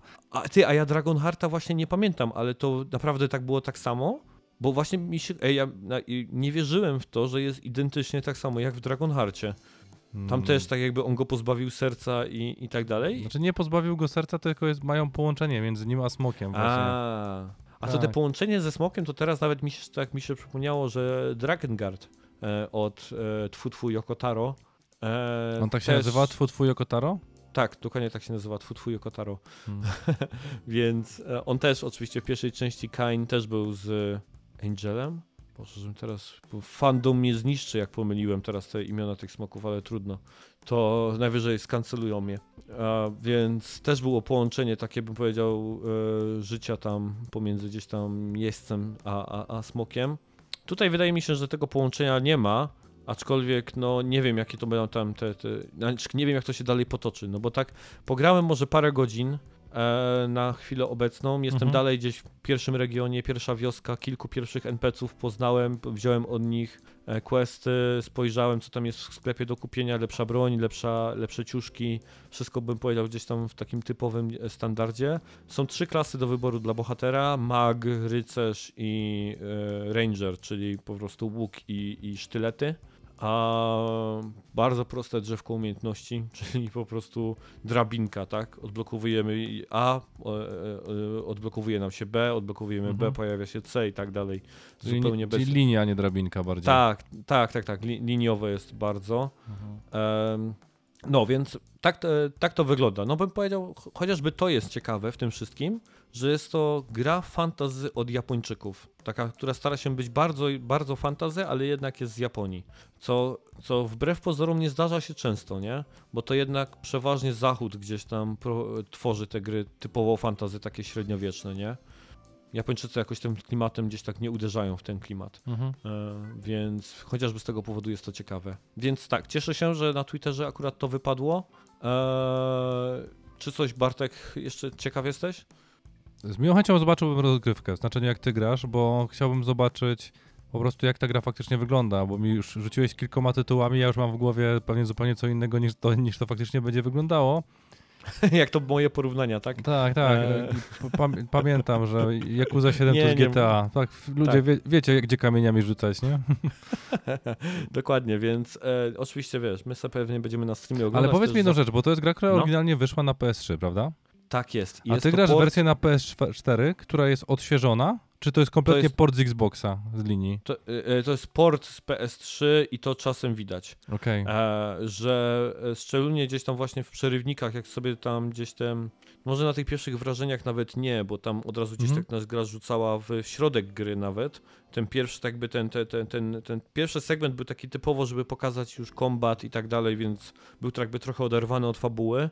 Natomiast potem, jak była takie pierwsze jakby scenka, gdzie się było już w tej wiosce, to widać było po prostu, że ogromna pikseloza, Mhm. E, ubrania, które były na, na, na modelu, to były po prostu ewidentnie, wiesz, tam gdzie niby było rozcięcie, to były po prostu takie, wiesz, Tetris ułożone, Em, więc widać to, szczególnie na, na przybliżeniach, na cutscenkach widać, że po prostu jest to port, dosłownie port z PS3, nie żaden remake. A, aczkolwiek jak się gra tak z czystego gameplayu, szczególnie bym powiedział w takich lokacjach słabo oświetlonych, jakichś jaskiniach, kanałach, to wygląda to, bym powiedział, nawet nieźle. Mhm. Natomiast jak tylko gra zacznie robić, wiesz, otwarty świat, e, przestrzenie, to w tym momencie tak jest. Tak, to, to, to widać. Widać, że to jest stara gra, nie? Więc e, no, tam chyba nawet trochę ludzi tak by wieszało psy na tym porcie, nie? Że on jest taki. Dobrze, że nie smoki. Ach, ciepło jest Bartek, przypominam. Dobrze, e, więc tyle e, z Dragon's Dogma i przechodzimy chyba do najbardziej, bym powiedział, tytułu najświeższego na pewno w naszej agendzie, ale który chyba ludzie chcą usłyszeć. Bo nawet chyba ktoś ciebie pytał, tak? O wrażenia e, i wszystkich odsyłałeś do odcinka. Tak, znaczy dwie, żeby... dwie osoby odesłałem, nie było ich dużo, nie przesadzajmy, że wiesz, że nic oni zowąd pod Tłumy moimi drzwiami ten, tak, nie, nie, Tak. tłumy, tłumy nie, nie Ratchet prostu. Clank. Tak, Ratchet Apart. Powiem ci tak, e, minus, który mnie strasznie zdziwił, to jest długość gry. Od tego zacznę, bo to jest rzecz, która mnie na, naprawdę powaliła. O ile się nie pomyliłem, 12 godzin do platyny dotarłem. Grając na drugim od końca praktycznie poziomie trudności. Dlatego, że odpaliłem sobie na środku, myślałem, że zobaczę i nie było żadnego oporu. Chciałem zobaczyć, Mhm. jak bardzo to jest tragiczne, więc odpaliłem potem, jak już przeszedłem grę, ten taki pierwszy, który jest napisane jeżeli chcesz, żeby ta gra nie pozwoliła ci nawet zginąć w trakcie walki, to wybierz ten poziom. Serio jest tak opisany? Tak, ja stałem na środku areny i Mhm. e, jeżdżąca machina, która w tym challenge'u mnie pokonywała, zabrała mi 5 w ciągu całej rozgrywki, nie? Po prostu, ta, ta, nie, to nie jest, że nie da się zginąć, tu nawet się nie da ośmieszyć, w sensie, nie wiem, może 30 punktów ci zajmie całościowo, i tak samo przeciwnicy, więc to było śmieszne kompletnie. I gra niestety Mhm. jest krótka, jest bardzo krótka w stosunku do tego, co do tej pory oferowały Ratchety. Mam wrażenie po prostu, że to jest chyba najkrótszy tytuł Ratcheta, jaki do tej pory od- ogrywałem. Powiem szczerze. E, Mhm. wiesz, I to jest, to jest główny chyba in minus, który mam w kontekście, że chciałbym więcej. Naprawdę chciałbym zdecydowanie więcej. Chciałbym więcej zróżnicowanych światów. Chciałbym, żeby było coś więcej niż 9 planet. Chciałbym, żeby te wyzwania faktycznie były oporem, dlatego że ja pamiętam, wróciły tutaj rzeczy, które pamiętam z Time'a. Crank in Time, może kojarzysz tytuł na Tak. PS3. Mhm. Wróciły Nie fajne, grałem, kojarzę, no. wróciły fajne zagadki, wróciły postaci niektóre, pojawiły się po prostu elementy takie. Nie, masz, nie, nie grasz tylko i wyłącznie Ratchetem i Rivet, bo to pewnie się już wszyscy domyślili, że to jest dwie główne postaci, więc będziemy pomiędzy nimi skakać, ale masz też elementy, w które możesz grać. Dobra, powiem na razie klankiem, żeby nie robić za dużej ilości spoilerów, ale też Mhm. masz elementy, że grasz e, glitchem. Naprawdę ur, przeurocze mechaniki, czyli wiesz, wprowadzili kilka minigierek, gry logiczne też. Oczywiście nie jakoś mega trudne w tym wszystkim. Czwarty świat, uwaga, zaskakujące, ale najprawdopodobniej panowie z tej firmy mają znajomości w Naughty Dogu, dlatego że kolejny Aha. czwarty świat to jest bardziej open world, w rozumieniu, wiesz, nawet Ratcheta, jest, naprawdę jest większy, taka lokacja większa z kilkoma rzeczami, że faktycznie fa, fa, nie, nie ma takiej, jakby powiedzieć, e, nie, wyczu, nie wyczuwa się liniowości aż takiej jak w pozostałych levelach, gdzie po prostu środowisko i wszystko cię prowadzi za rączkę. I pojawiają się zagadki, pojawiają się elementy, które faktycznie lubiłem w poprzednich grach. Naprawdę cutscenki czasami są przezabawne. Dobra, ja wiem, że Mhm. prawdopodobnie teraz w chwili obecnej wszyscy psychologowie i psychiatrzy stwierdzą, że mam mentalność sześcioletniego dziecka. Dementuję, to jest pięcioletnie dziecko. W tej grze się czuję jak pięciolatek. E, Naprawdę fenomenalnie się bawiłem przez całą grę. Mhm. Natomiast to, to jest ten problem chyba, który mam, że to nie jest gra, która jest warta tej ceny. To, ja, to jest chyba największy Mhm. zarzut, jaki mam, wiesz, w tym całym zakresie. Widać po prostu, że troszeczkę za szybko ją wypuścili, że mogli troszeczkę więcej pociągnąć, wiesz, z kontentem. To nie jest, wiesz, sztuczne rozgrywanie kontentu. Słuchaj, e, wejdę ci tutaj w słowo, bo bardzo szybko sobie wbiłem na How Long to Beat, żeby sprawdzić raczety. I powiem ci tak, Rift Apart e, 11 godzin średnio. Mhm. Ratchet and Clank 2016 10 godzin. E, Ratchet and Clank Cracking Time 10,5 godziny. Nieprawda, E, nieprawda. W sensie, wiesz, to jest jedno przejście main story. Ja Tak, przechodziłem tak. trzy razy grę, czy tam dwa razy grę, żeby faktycznie wbić wszystko. Tak, ale e, ile dalej? Tools of Destruction 12 godzin. Czyli Into the, Into the Nexus 5,5 godziny w ogóle, żeby skończyć grę. E, Quest for Booty 3 godziny, ale to faktycznie była króciutka gra, ten Quest for Czyli Booty. chcesz mi powiedzieć, że mam zaburzenie kompletne pojmowania długości gry? Tak, bo tutaj wygląda na to, że one idealnie wszystkie są w takich samych. Powiem, no to powiem ci, że to jest pierwsza gra z tych, które grałem, w której faktycznie chciałbym, wiesz, odczułem tą krótkość. To jest chyba, Mhm. wiesz co to znaczy? Że teraz mi uś- uświadomiłeś? Ja się zbyt dobrze bawiłem w tej grze, Mhm. po, w porównaniu na przykład do poprzedniego tytułu, bo poprzedni tytuł dla mnie, czy ten Ratchet 2016, nazwę go w taki sposób, Mhm. nie do końca był Ratchetem. Właśnie dlatego, że ja mam to pojmowanie przez tytuły z PS3. Czyli tam wiesz, że były różnego rodzaju przeszkadzajki, znaczy przeszkadzajki, takie meta poziomy pomiędzy tym wszystkim, które umożliwiały na przykład zagadki logiczne. Ja uwielbiam naprawdę zagadki, które były w Cracking Time. Że trzeba było Mhm. nagrywać siebie klankiem, w sensie wiesz, i potem synchronizować się z nagranym jakby tym, nie? Czyli miałeś jakby, trzeba było trzy poziomy gry ogarniać i to było coś fenomenalnego. Do tego bym wrócił. I tutaj są takie nawiązania, Mhm. takie smaczki właśnie do części z PS3, cze- pierwszej części z PS4 i takie odejście właśnie od tego w, w, z ostatniego tytułu z PS4, który był, wiesz, tym takim jakby rebootem. Ale ja mam do Mhm. tego wrażenie, że to jest chyba taka, to co ty ostatnio, jak mówiliśmy, z- jak w poprzednim podcaście, więc można sobie spokojnie Mhm. przewinąć tam i posłuchać. Mhm. To był film, to jest gra. Ten najnowszy Mhm. Ratchet jest grą. Jest grą, która wy- wygląda pięknie Dobrze. która Mhm. bardzo szybko się wczytuje, jak już się włączy. E, dlatego, że pierwsze 37 minut spędziłem na restartowaniu i crashowaniu. Ja wiem, że ta gra może być podobna do Crash Bandicoota, czy tam Bandicoota, ale tak ilość crashy tutaj w porównaniu do Crasha 1, 2, 3 naprawdę była przerażająca. Ja 37 minut restartowałem, instalowałem, na nowo ściągałem, tu robiłem rzeczy. Chyba nawet I nie więcej... jesteś sam, nie? Ja tutaj może Tak. też dodam, że, że słyszałem w sieci dużo gdzieś tam osób, że mia- ma problemy w ogóle tam z crashami na początku gry, nie? No ja wiem, że ludzie mają też z mostem w Crashu problemy. E, tak troszeczkę, no musi być Mm. sucho, no przykro mi. Ale właśnie jak w końcu mi się udało odpalić, bo re, znowu zaczynałem od początku, restartowałem checkpoint, robiłem wszystko, naprawdę już gusła robiłem na poziomie tego, że usunąłem nawet savey z chmury, robiłem desynchronizację pomiędzy save'ami tymi i tymi, że kompletnie rzeczy robiłem, wiesz, które ludzie opisywali na reddicie, gra wystartowała. I od tego momentu nie było ani jednego crasha, ani jednego problemu i grało się mega przyjemnie. I masz do czynienia z, właśnie z dziewięcioma różnymi planetami, w różne, planetami, przepraszam najmocniej, w różnych stylach, w różnych gatunkach. Czasem nawet jest feeling, że można skakać pomiędzy światami. Każdy jakiś ma takie elementy tematyczne, które faktycznie coś do, dorzucają. I nie można Mhm. się nudzić właśnie. Dobra, możecie się nudzić jak najbardziej, ale pozwalam. Macie od Bartłomieja Michalskiego pozwolenie na nudzenie się w tej grze, chociaż ja się nie nudziłem.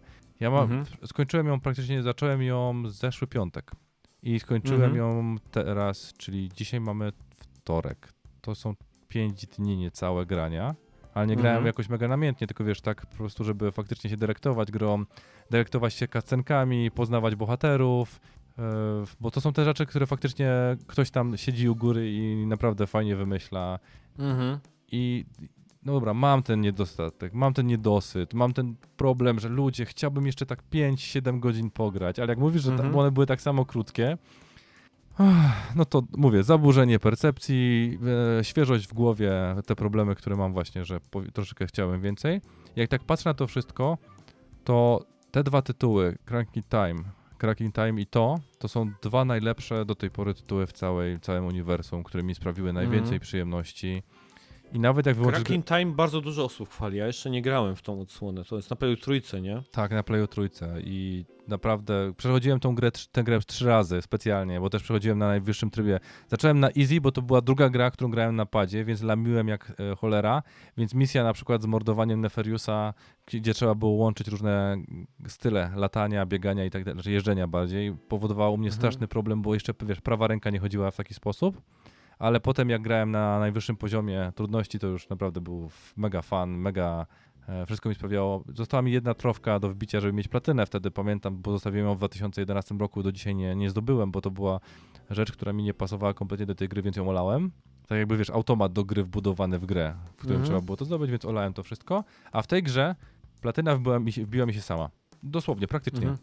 Bo No tam mówiłeś, nie? Tak. że samo ogrywanie. No, jedyne co potem trzeba było zrobić, to wiesz, to jest kwestia taka, że zostały mi takie pierdoły, ale zauważyłem po raz pierwszy w historii, że coś, co do tej pory mi się podobało w Xboxie, czyli że masz trakowanie poziomu skończenia danego trofeum, zaczęło działać w PlayStation 5. Mhm.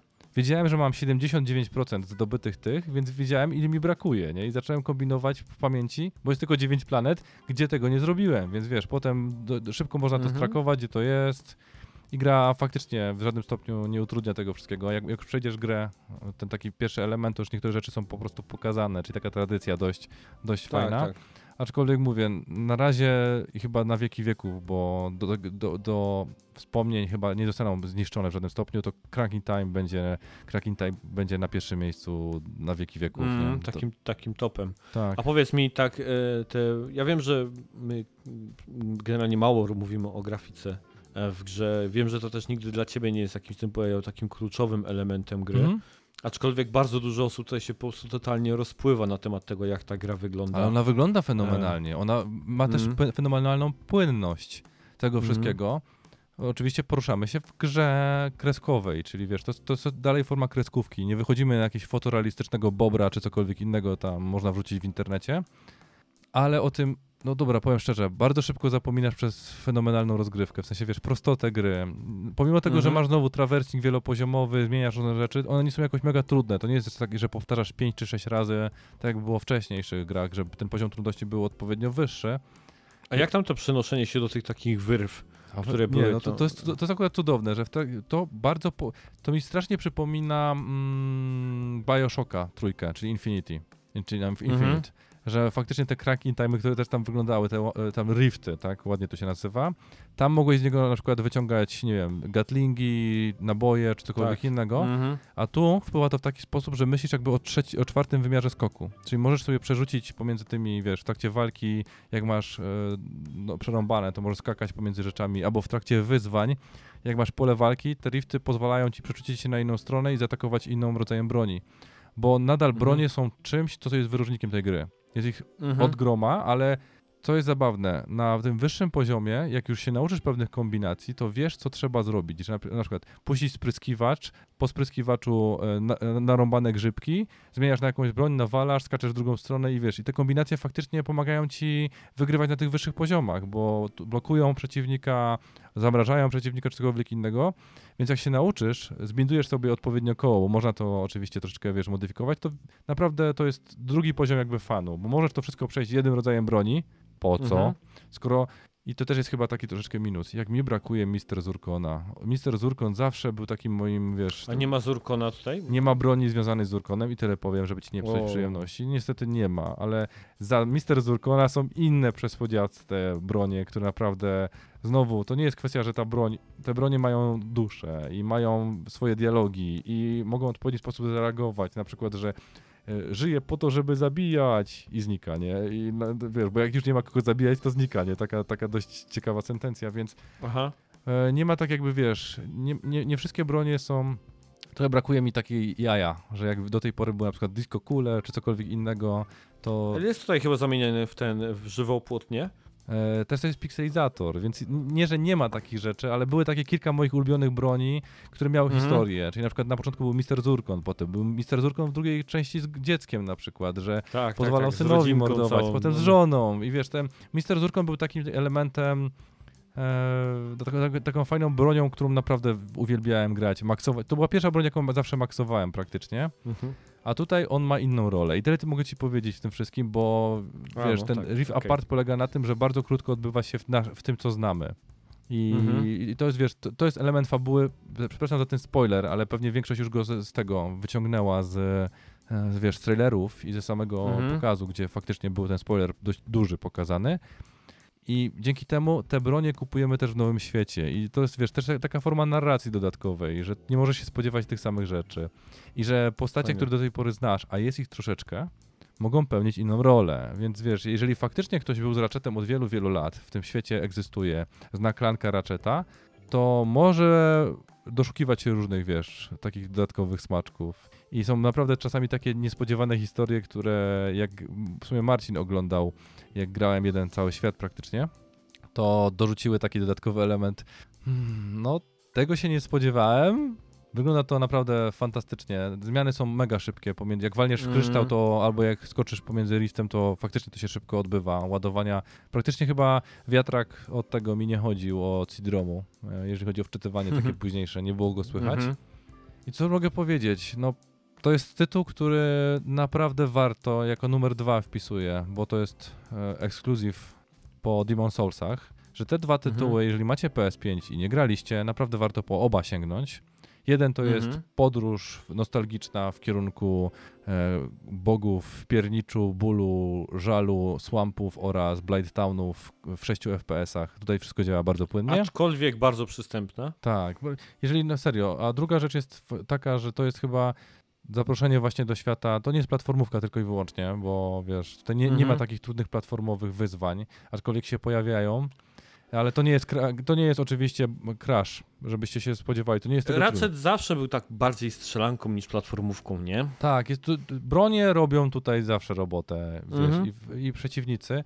Powtarzalność jest, dlatego że ci tacy bossowie to już wiesz, jak, jak widzisz tego samego bossa, to już czasami potem e, kochanie, to ja zrobię kawę, ale ręką będę tylko trzymał pada i rozwiązywał te, wiesz, tych, tych potworów, bo oni są powtarzalni i czasami po prostu ty, ty, musi być jakiś inny przeskazajek wrzucony. Te areny e, challenge'owe, które były właśnie w Cracking Time'u, też się tutaj pojawiają, aczkolwiek odnoszę wrażenie, że tam były zdecydowanie trudniejsze.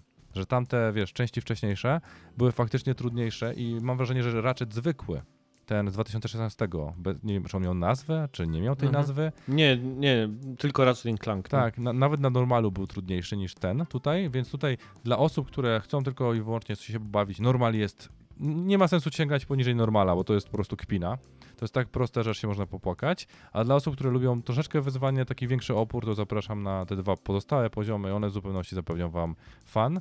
I to jest, wiesz, to jest chyba też troszeczkę zarzut, że patrząc na to, jaka grupa docelowa teraz w chwili obecnej sięgnie po Ratcheta najprawdopodobniej, obniżyli też loty, wiesz, w kontekście trudności, że, więc warto mieć świadomość, żeby sięgać po inne poziomy trudności niż, niż do tej pory jesteśmy przyzwyczajeni. No tak, to, to na pewno jest dobra uwaga, żeby jednak zastanowić się nad wyższym poziomem trudności. Aczkolwiek ja też uważam, że to zrozumiały ruch, nie? Jest. Tak, ale to nie psuje, wiesz, E, to nie psuje gry. To jest kwestia taka, że to nie jest nic o nic że łączycie sobie no, normal i dostaniecie opór taki, że nie przejdziecie jakiegoś bossa. No nie, to, to tak nie działa. To jest kwestia Mhm. taka, żeby gra się sama nie przychodziła, nie?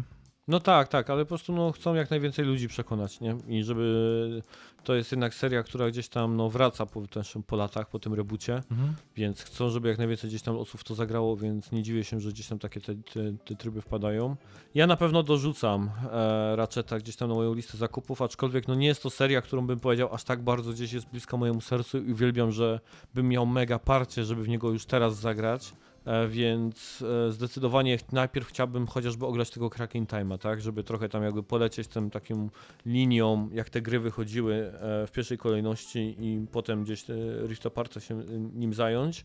A więc mm, ja bym powiedział tak, Bartek, by tam powiedziałeś o tym, że nie jest warty ceny, to jednak polecasz, żeby trochę poczekać? Tak, zde- zde- nie, zdecydowanie. Znaczy w sensie teraz tak, ja muszę swoje życie zmienić i swoje poglądy, bo wiesz, zabiłem się na, na tym, że ta gra jest za krótka. Mhm.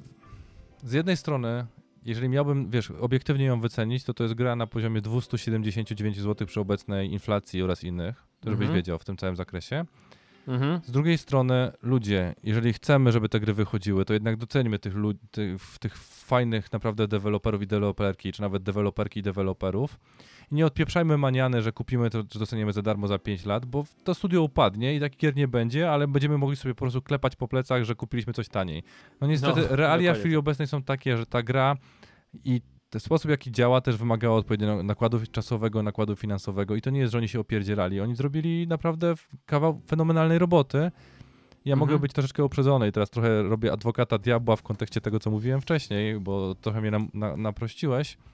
Ale właśnie jeżeli jesteście w stanie ją dostać, a teraz w chwili obecnej, z tego co pamiętam, to bundle paki mają wyżyk, jeżeli chodzi o Ratchet i Clanka, to Tak. ludzie po przejściu tej gry będą chcieli ją sprzedać. Więc spokojnie można kupić z rynku wtórnego albo z rynku pierwotnego w jakiejkolwiek promocji, ale istotne jest to, żebyśmy, wiecie, nic o nic też pamiętali o deweloperach, którzy robią fenomenalną robotę i Mhm. nie podkopujmy im ni stąd, ni, ni zowąd, wiecie, z powodu...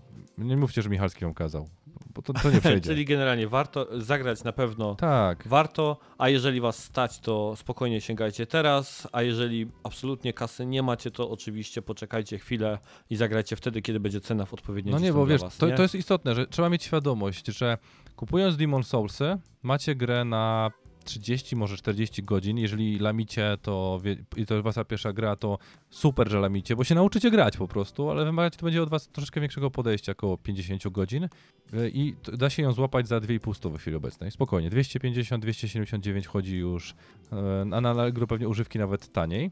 I to trzeba mieć Mhm. świadomość, że kupując Ratcheta w, w cenie 219, dw- 319, e, 329 zł, płacicie za troszeczkę inny rodzaj e, rozrywki i inny czas. Mhm. I tu jest fenomenalna grafika, moim zdaniem, i tu jest fenomenalna grafika. Oprócz jednego miejsca w Demon Soulsach, gdzie ta grafika nie jest fenomenalna, bo non stop mnie mordowały te pieprzone muchy i inne rzeczy, więc nie będę mówił, że jest fenomenalna. O tak. No ale to Wiem. trzeba patrzeć na to, Wiemy. że Sony przynajmniej dowiozło dwa tytuły w chwili obecnej, które naprawdę są warte uwagi. Nie jestem w tym momencie Mhm. fanboyem Sony, dlatego że jakbym miał Xboxa, to bym teraz mówił o Forzie Horizon, którą bym kupił. Prawda? Tak. Żebyście wiedzieli po prostu, że to jest kwestia, że ja doceniam studia. e, i, Mój kumpel ostatnio powiedział, że jak e, słuchał naszej relacji z Xboxa, to mówił, że dosłownie Tomek przy Forcie to się prawie przełamałeś. I prawie kupiłeś, tak? No, że, że ten, No. było słychać po nas, że nam się Forza podobała. A dobra, e, doszliśmy do końca e, pierwszej części gier, które udało nam się ograć, ale Bartek, mam tutaj dla ciebie niespodziankę. Albowiem Będzie grzewał Uncharted 4.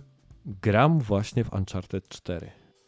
E, właśnie na YouTube, na kanał wpadły pierwsze wrażenia z ogrywania e, Uncharted 4. To opublikowałem, kiedy rozmawialiśmy w trakcie.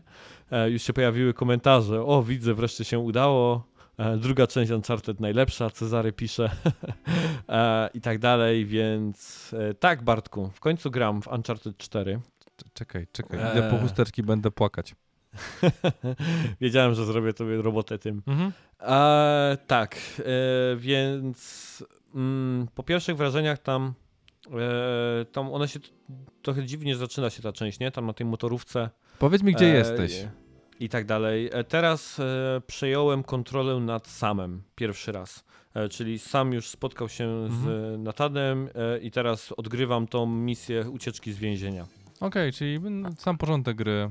Tak, ale e, to, co chcemy nadmienić, że e, gdzieś tam w pierwszym momencie, tak jak spojrzałem na to, to sobie pomyślałem, o kurde, no widać, że to jest gra gdzieś tam z PS4, bo szalenie trudno jest do zrobienia dobre, bym powiedział, przejście pomiędzy taflą wody a modelami postaci. To zawsze gdzieś tam jest trudne do ogarnięcia tak w grze, Mhm. zrobienie tego dobrze. E, więc to, ale poza tym to muszę powiedzieć, że wygląda przy- na, wygląda naprawdę ślicznie. Ta gra naprawdę robi wrażenie, nawet dzisiaj nią grania. E, jak już tylko gra zaczęła mi pokazywać roślinność, zieleń, e, tą pierwszą wieżę, do której się wspinaliśmy, tak? Tam, gdzie e, musieliśmy tam te kamienie wyciągać ze ścian. Mhm. Więc to już wyglądało 12. super. To już wyglądało super. A potem tak cudowny poziom w domu Drake'a był mega zajebisty. Jeżeli ktoś grał w poprzednie odsłony, e, to był tak po prostu strzałem nostalgicznym, a że w samo serducho po prostu trafiał. Jak się chodziło tam po tym strychu, e, podnosiło się kolejne te pamiątki e, z wypraw Drake'a, a potem ta cała zabawa z tym pistoletem na te kulki plastikowe. Trafiłeś A, wszystkie cele? Tak, trafiłem, dostałem pucharka. e, więc to cudowny był ten poziom. Był po prostu tak mega fajnie e, zrobiony, żeby po prostu ukoić, można powiedzieć, serca fanów. No a potem co, schodzi się tam do, e, do Eleny e, i na kanapie gracie w Crasha jedynkę. co było też e, kapitalnym momentem po prostu. Już teraz to już nawet nie chodzi tylko o nostalgię do, do serii Uncharted, ale e, Naughty Dog zrobiło, bym powiedział, tutaj strzał nostalgiczny do swojej spuścizny. E, również e, super sprawa. Mm, no i tam też mimika twarzy, oni jak, jak jedzą tą kolację, e, jak Elena opowiada gdzieś tam o tym swoim artykule i tak dalej, miny jakie stroi i to jest kosmos. Naprawdę, jak, to, jak to wygląda. Um, no ale nie samą grafiką ta gra żyje, choć grafika jest absolutnie, bym powiedział, tutaj super. E, jeśli, jeśli The Last of Us Part 2 podnosi poprzeczkę jeszcze wyżej, a prawdopodobnie tak jest, że podnosi, to no... Nawet nie pytaj. Nie, nie, tej rozmowy nie ma. Po prostu w momencie, w którym no to, tego nie zagrasz w Last of Us 2, to ty nie wiesz, No co więc- PS4 potrafi. O tak ci powiem. No właśnie, więc tak sobie dokładnie wyobrażam to, co chciałeś jakby przekazać. A, no ale gameplay. Gameplay to jest po prostu no Uncharted, nie? Tutaj akurat nie będę jakoś tam specjalnie bym się rozwodził, no bo jeżeli ktoś gra w poprzednie odsłony, to tutaj mamy dużo tego samego. Pewnym rozwinięciem jest linka, e, którą na razie wykorzystałem parę razy, ale już e, że pewnie będzie ważnym elementem, czy to w starciach, czy, czy, czy zagadkach. Em, jest też to całe takie, bym powiedział, ślizganie się ze zmianą kierunku. Ja nawet nie wiem, czy coś takiego było w poprzednich częściach. Wydaje mi się, że to też jest czymś, czym, czymś nowym.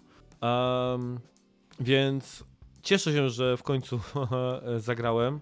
E, Nie mogę się doczekać, kiedy znowu gdzieś tam siądę i będę grał dalej. E, Jest e, momentalnie do mnie wróciło wszystko, co uwielbiałem tak naprawdę w Uncharted. Jak tylko Drake zaczął się wspinać tam na tą wieżę do tego pierwszego skarbu i rozwiązywać tą zagadkę, to to było takie po prostu tak, tak, tak, dokładnie to uwielbiam, po prostu ten klimat Indiana Jonesa to było coś, co mnie strasznie jarę, strasznie mi się podobało i nakręcało. Więc tutaj tylko tego więcej, no brakowało mi tego i w końcu fajnie, że w końcu w to zagrałem. Mam jeszcze oczywiście na półce i zaraz będziesz, jak pewnie jak skończę czwórkę, zaraz będziesz mnie męczył o ten, o Lost Legacy, e, żebym zagrał, bo mam to oczywiście też od razu gdzieś tam Znaczy, na półce. tamtą grę grasz dla historii, w sensie, żeby uzupełnić sobie o coś, czego się nie spodziewasz. To, to jest moje zdanie w kontekście, wiesz, fajnego pożegnania, bo e, tutaj żegnasz dwie postaci, teoretycznie dwie postaci z całego tego. Mhm. W sensie, wiesz, rozliczone są z wszystkiego i to jest naprawdę fajna, fajna możliwość towarzyszenia im wszystkim. A Legacy dowiadujesz się o historii innych postaci, z której jedną Mhm. znasz, bo Chloe już znasz w tym całym Tak. zakresie, a kilka pozostałych dopiero poznasz, więc nie mogę ci więcej powiedzieć, Tak, ale je ja warto na jednym posiedzeniu przejść. Tak, bo ja wiem, bo ta, ta, ta murzynka to ona też występuje chyba Nadine. w czwórce, nie? Tam, Nadine, tak? Wydaje mi się właśnie. Znaczy nie mogę ci więcej powiedzieć, widziałem. bo naprawdę tamta część nie wnosi nic nowego w kontekście bycia.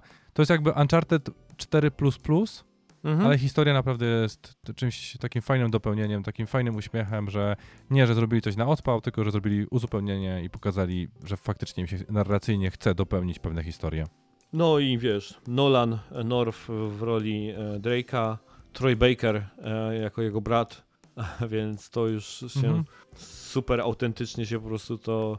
Jednak wiesz, oni są warci tej swojej kasy, nie? Wiesz, można tam o Bakerze sobie tam różne rzeczy gdzieś tam myśleć, którym może go ludzie go nie lubić za to, że gdzieś tam gwiazdorzy, mniej czy bardziej, ale oni są warci tego hajsu, który gdzieś tam kosztują w, ty, w, ty, w, ty, w tych Mhm. grach, bo o, naprawdę tak ożywiają te postacie i że no, niewielu jest tak naprawdę ludzi, którzy gdzieś to, tak- te, w ten sposób gdzieś potrafią do tego podejść, więc Jeszcze Geppetto potrafi. czy petto? Tak, bo... Aha, ożywić postacie. Bartek, nie, dobra, kończymy. Nie, Jest- czekaj, jeszcze jedną, ci, nagrali- jeszcze jedną rzecz ci powiem odnośnie tego. Jest ciepło. Nie będzie spoileru No. i będzie dużo wody. E, żartuję. Ogólnie rzecz biorąc, jeden z najdłużej przechodzonych leveli przeze mnie to jest level 12. Do niego dotrzesz. Dlatego, że rob- gra- wziąłem konsolę kiedyś, żeby pokazać, jak wygląda Uncharted 4 w robocie. I zrobiliśmy to w trakcie jednego z grilli. I polegało na tym, że po dwóch czy tam po trzech piwach, jak już tak wszyscy siedli, to po kolei wszystkie osoby sobie jeździły po tej jednej planszy, podziwiały to wszystko i potem jak zobaczyłem, że te plansze dało się przejść chyba w 7 czy tam 10 minut, Mhm. a nawet troszeczkę pewnie dłużej, jak już wiedziałeś wcześniej, bo musiały pewnie tam, tam były scenki, ale ja miałem wbite w niej dwie niecałe godziny, bo wszyscy po tym naprawdę chcieli poruszać się, pooglądać, zobaczyć Ja tutaj. chyba już wiem o co chodzi. Nie, nie, to Mm. nie jest ta, to jest ta druga. Naprawdę zobaczysz jedną rzecz tu odnośnie tego, co wcześniej mówiłeś, sobie przypomnisz, że można Mhm. było zrobić coś tak przepięknego i coś tak mieszającego różne style podejścia do jednego levelu. Bo level, o którym pewnie myślisz, to jest level ósmy, czyli to, się, to jest e, nie Kilimandżaro, tylko... Gdzie były te? Madagaskar? Madagaskar, tak. Tam, gdzie były pingwiny, chciałem powiedzieć. I można naprawdę to wszystko podziwiać. I to są dwa levele, które robią grę z punktu widzenia graficznego, ale jest kilka leveli, które dodają do tego głębię taką klimatyczną, fabularną. I naprawdę to jest, to jest rzecz, że można tę grę przejść oglądając tylko i wyłącznie jako film, ale można podziwiać, co robili, co robiła ekipa z tego, bo to jest 2.16 chyba, o ile się nie mylę. To jest, Oj, ja nawet nie wiem, czy on nie jest nawet starszy tak naprawdę ten... nie, wydaje mi się, że albo 2.16, 2.16, Tak, tak, tu bo- mi YouTube podpowiada tak. 2.16, no. I teraz jak włączysz ją i włączysz sobie 4 lata później e, Ghost of Tsushima albo Mhm. Last of Us dwójeczkę i zobaczysz, że to może taka być różnica, a oni już wtedy wydawało się, że wiesz, wymaksowali konsolkę, bo to był, ja, ja, Mhm. ja na prosiaku jechałem wtedy. Jak to ludzie słuchają, którzy nie wiedzą czym jest prosiak i mówię, że jechałem na prosiaku, to to musicie sobie dziwnie wizualizować. Ale ja się w tej grze naprawdę, ona mi nie dość, że siadła, to jeszcze to jest jedna z tych gier, które naprawdę mogłem ciebie pokroić e, za to, jakbyś tego w końcu nie zagrał. No więc cieszę się, że uniknąłem twojego, twoje, twoje, twoje, twojego Tak, noża. Pójdę dzisiaj spać szczęśliwy o takie o 1000%, naprawdę. To, Tak. jak można A jak chcesz człowiekowi... popatrzeć, to zaraz będę grał, nie? Więc Ale możemy masz się- No tak, oczywiście. Nie, mówiłeś, że to jest jedna z tych gier, które chcesz przechodzić sam. No tak, a to z tego powodu, dla którego właśnie teraz, jak powiedziałeś odnośnie oglądania filmu, to właśnie chciałem tu przeprosić wszystkich, którzy obejrzeli te pierwsze wrażenia, bo już nawet na nich mówiłem, że są to chyba najbardziej nudne pierwsze wrażenia, bo ja jestem na nich zupełnie cicho. Znaczy, no to wiesz, gorsze pierwsze Nie- wrażenie pewnie miała twoja mama po porodzie. Bo tam też milczałeś. Nie, darłem się po prostu, nie? No to wiesz, to widać jakie wrażenie, a nie takie darcie, nie? Tutaj byłeś cicho. O Jezus Kończ pan Maria. Turek ten mecz, jak to ładnie mówią. O Jezus, tak. Bo Kaszel mi zaschło. teraz. Tak, widzisz coś narobił, bandyto? Dobra, e, godzina 30 nagrane, kończymy pierwszą część, e, robimy sobie krótką przerwę i wracamy z jednym newsem i z tematem odcinka.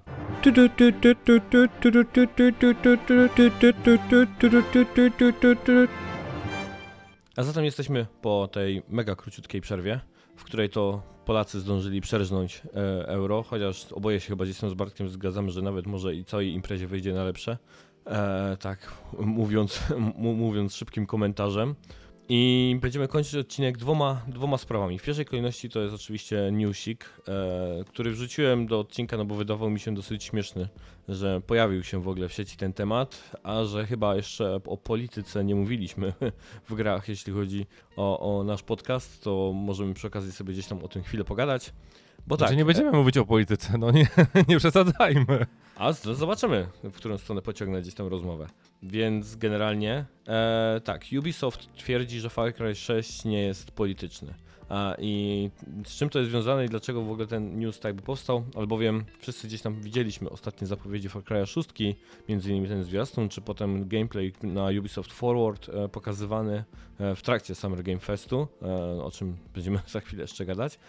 Ale tak, no powstał Far Cry 6 i Ubisoft bardzo szybko, a dokładnie dyrektor, można powiedzieć, związany z elementami narracyjnymi, narrative director, zajmujący się Far Cry'em, Navid Kavari, mam nadzieję, że nie zgwałciłem zbytnio tego jego nazwiska i imienia, e, wypowiedział się w, te- w następujący sposób. Zdaliśmy sobie sprawę, że to skomplikowana wyspa, a nasza gra nie chce składać politycznego oświadczenia o tym, co dzieje się konkretnie na Kubie. E, czyli od razu tak jakby zabezpieczająco, bardzo bezpiecznie e, Ubisoft postanowił jakby ogłosić czemu światu, że ich gra nie ma żadnego politycznego przesłania i broń Boże nie odnosi się do tego, co dzieje się na Kubie. E, I dlaczego ten news tutaj umieściłem? No bo wydaje mi się to śmieszne, że Ubisoft momentalnie musi się tłumaczyć z tego, e, czy ich gra jest polityczna, czy, czy nie jest polityczna. E, I w ogóle debata na temat gier politycznych, bym powiedział, u nas nawet w branży, czy gdzieś tam w giereczkowych mediach nie jest jakoś specjalnie rozdmuchana. Natomiast na zachodzie dzieje się w najlepsze. Praktycznie przy każdym tytule jest e, grono ludzi, którzy uważa, że jest polityczny lub nie. I coś jeszcze śmiesznego jest w tej sytuacji, że zaraz kiedy on wypowiedział się o tych słowach, e, to Ubisoft postanowił ściągnąć tą jego wypowiedź z sieci i wypuścić jakiś taki bełkot zupełnie takim powiedział marketingowo przygotowany, e, który w sumie nawet nie wiem, czy potwierdzał to, że nie robią oświadczenia politycznego, czy robią dokładnie, a nie wiem. A nie wiem jak do tego tak jakby podejść tego tematu, bo ja uważam, ja, ja nie uważam to, żeby jakby polityka w grach to było cokolwiek złego. Nie wiem co ty w ogóle sądzisz o tym temacie. Znaczy w sensie, wiesz, zacznijmy od jednej podstawowej rzeczy. To nie jest kwestia, czy ta gra jest polityczna, tylko gdzie jest ta gra osadzona i co sugeruje. Czyli widzimy tak de facto coś, co przypomina Hawanę. Z jednej strony mamy prorządowe bojówki, które działają i wyglądają praktycznie, są ustylizowane na Karaiby, na coś, co ma sugerować, że to jest Hawana, czy nawet Mhm. jakiekolwiek inne miasto, na, na, nawet ko- ko- około kubańskie bym nawet powiedział. Tak. A z drugiej strony mamy Gorilla, czyli e, bojówki partyzanckie, tak to się w języku ładnie polskim nazywa. Czyli nawet Mhm. jak średnio rozgarnięty e, osoba, która zna historię, już te podobieństwa widzi. Szczególnie, że mamy coś, co jest bardzo charakterystyczne dla Kuby, coś, co widać po prostu wszędzie, czyli świat zamknięty w latach 60., 70. ubiegłego wieku. Stylizacja, samochody, budynki, które nawet od czasów Asasyna czwórki, kiedy tam się przez, prze, prze, ganiał po prostu ulicami, Mhm. one stylizacyjnie nadal są bardzo podobne do tego wszystkiego. Więc jakakolwiek stwierdzenie pod tytułem nie tym się inspirowaliśmy, to jest jak powiedzenie, że piątka nie jest osadzona w Stanach Zjednoczonych. Nie jest osadzona w jakiejś tam Montanie, która nazywa się Montana, która nie sugeruje, że jest jakiś kult e, ludzi, że tak powiem, nie tyle zacofanych, co po prostu też osadzonych w jakiejś kanwie, bo to wcale nie, nie świadczyło negatywnie o tych ludziach w kontekście, wiesz, postępu technologicznego, tylko po prostu stworzyli takie, taką, a nie inną historię. Konserwatywstami są. Tak, Ba bardzo religijni. Mhm. I, I za co tutaj przepraszać? Kogo to może urazić? Mm, No to mniej więcej. Przeprośmy teraz wszystkie gry, które pojawiły się wojska niemieckie, e, na przykład w kontekście II wojny światowej czy I wojny światowej. Przeprosimy wszystkich ruskich, których napadaliśmy w Tomach Clancy i nazywaliśmy ich tymi. No to jest jakaś forma, wiesz, narracji, fikcji, science fiction, political fiction, czy cokolwiek innego chcemy, wiesz, w kanwie fikcyjnej, w której pewne rzeczy, pewne osoby i pewne zachowania są w postaci negatywnej, w postaci e, pozytywnej, nie? To, tutaj nie ma jakby, ładnie to powiedzieć, oni nie mówią wprost, kto jest dobry, kto jest zły, już samym tym wszystkim, ale to można odczuć, bo w końcu jesteśmy po tej stronie, która tych ludzi będzie najprawdopodobniej zmniejszać ich liczebność za pomocą kul. Albo psa mhm. na wózku inwalidzkim, albo la, ten makarenę muzyki, nie? Albo krokodyla, czy tam aligatora. No tak, i wiesz, i to jest kwestia taka, że nie chcą sobie zrobić, albo troszeczkę może chcą sobie zrobić taki negatywny PR, po to, żeby jak najbardziej rozmuchać tę grę, żeby te rozmowy były, nie? Bo może wyczuwają, albo może i statystyki pokazują, że za mało jest mówione o tej grze.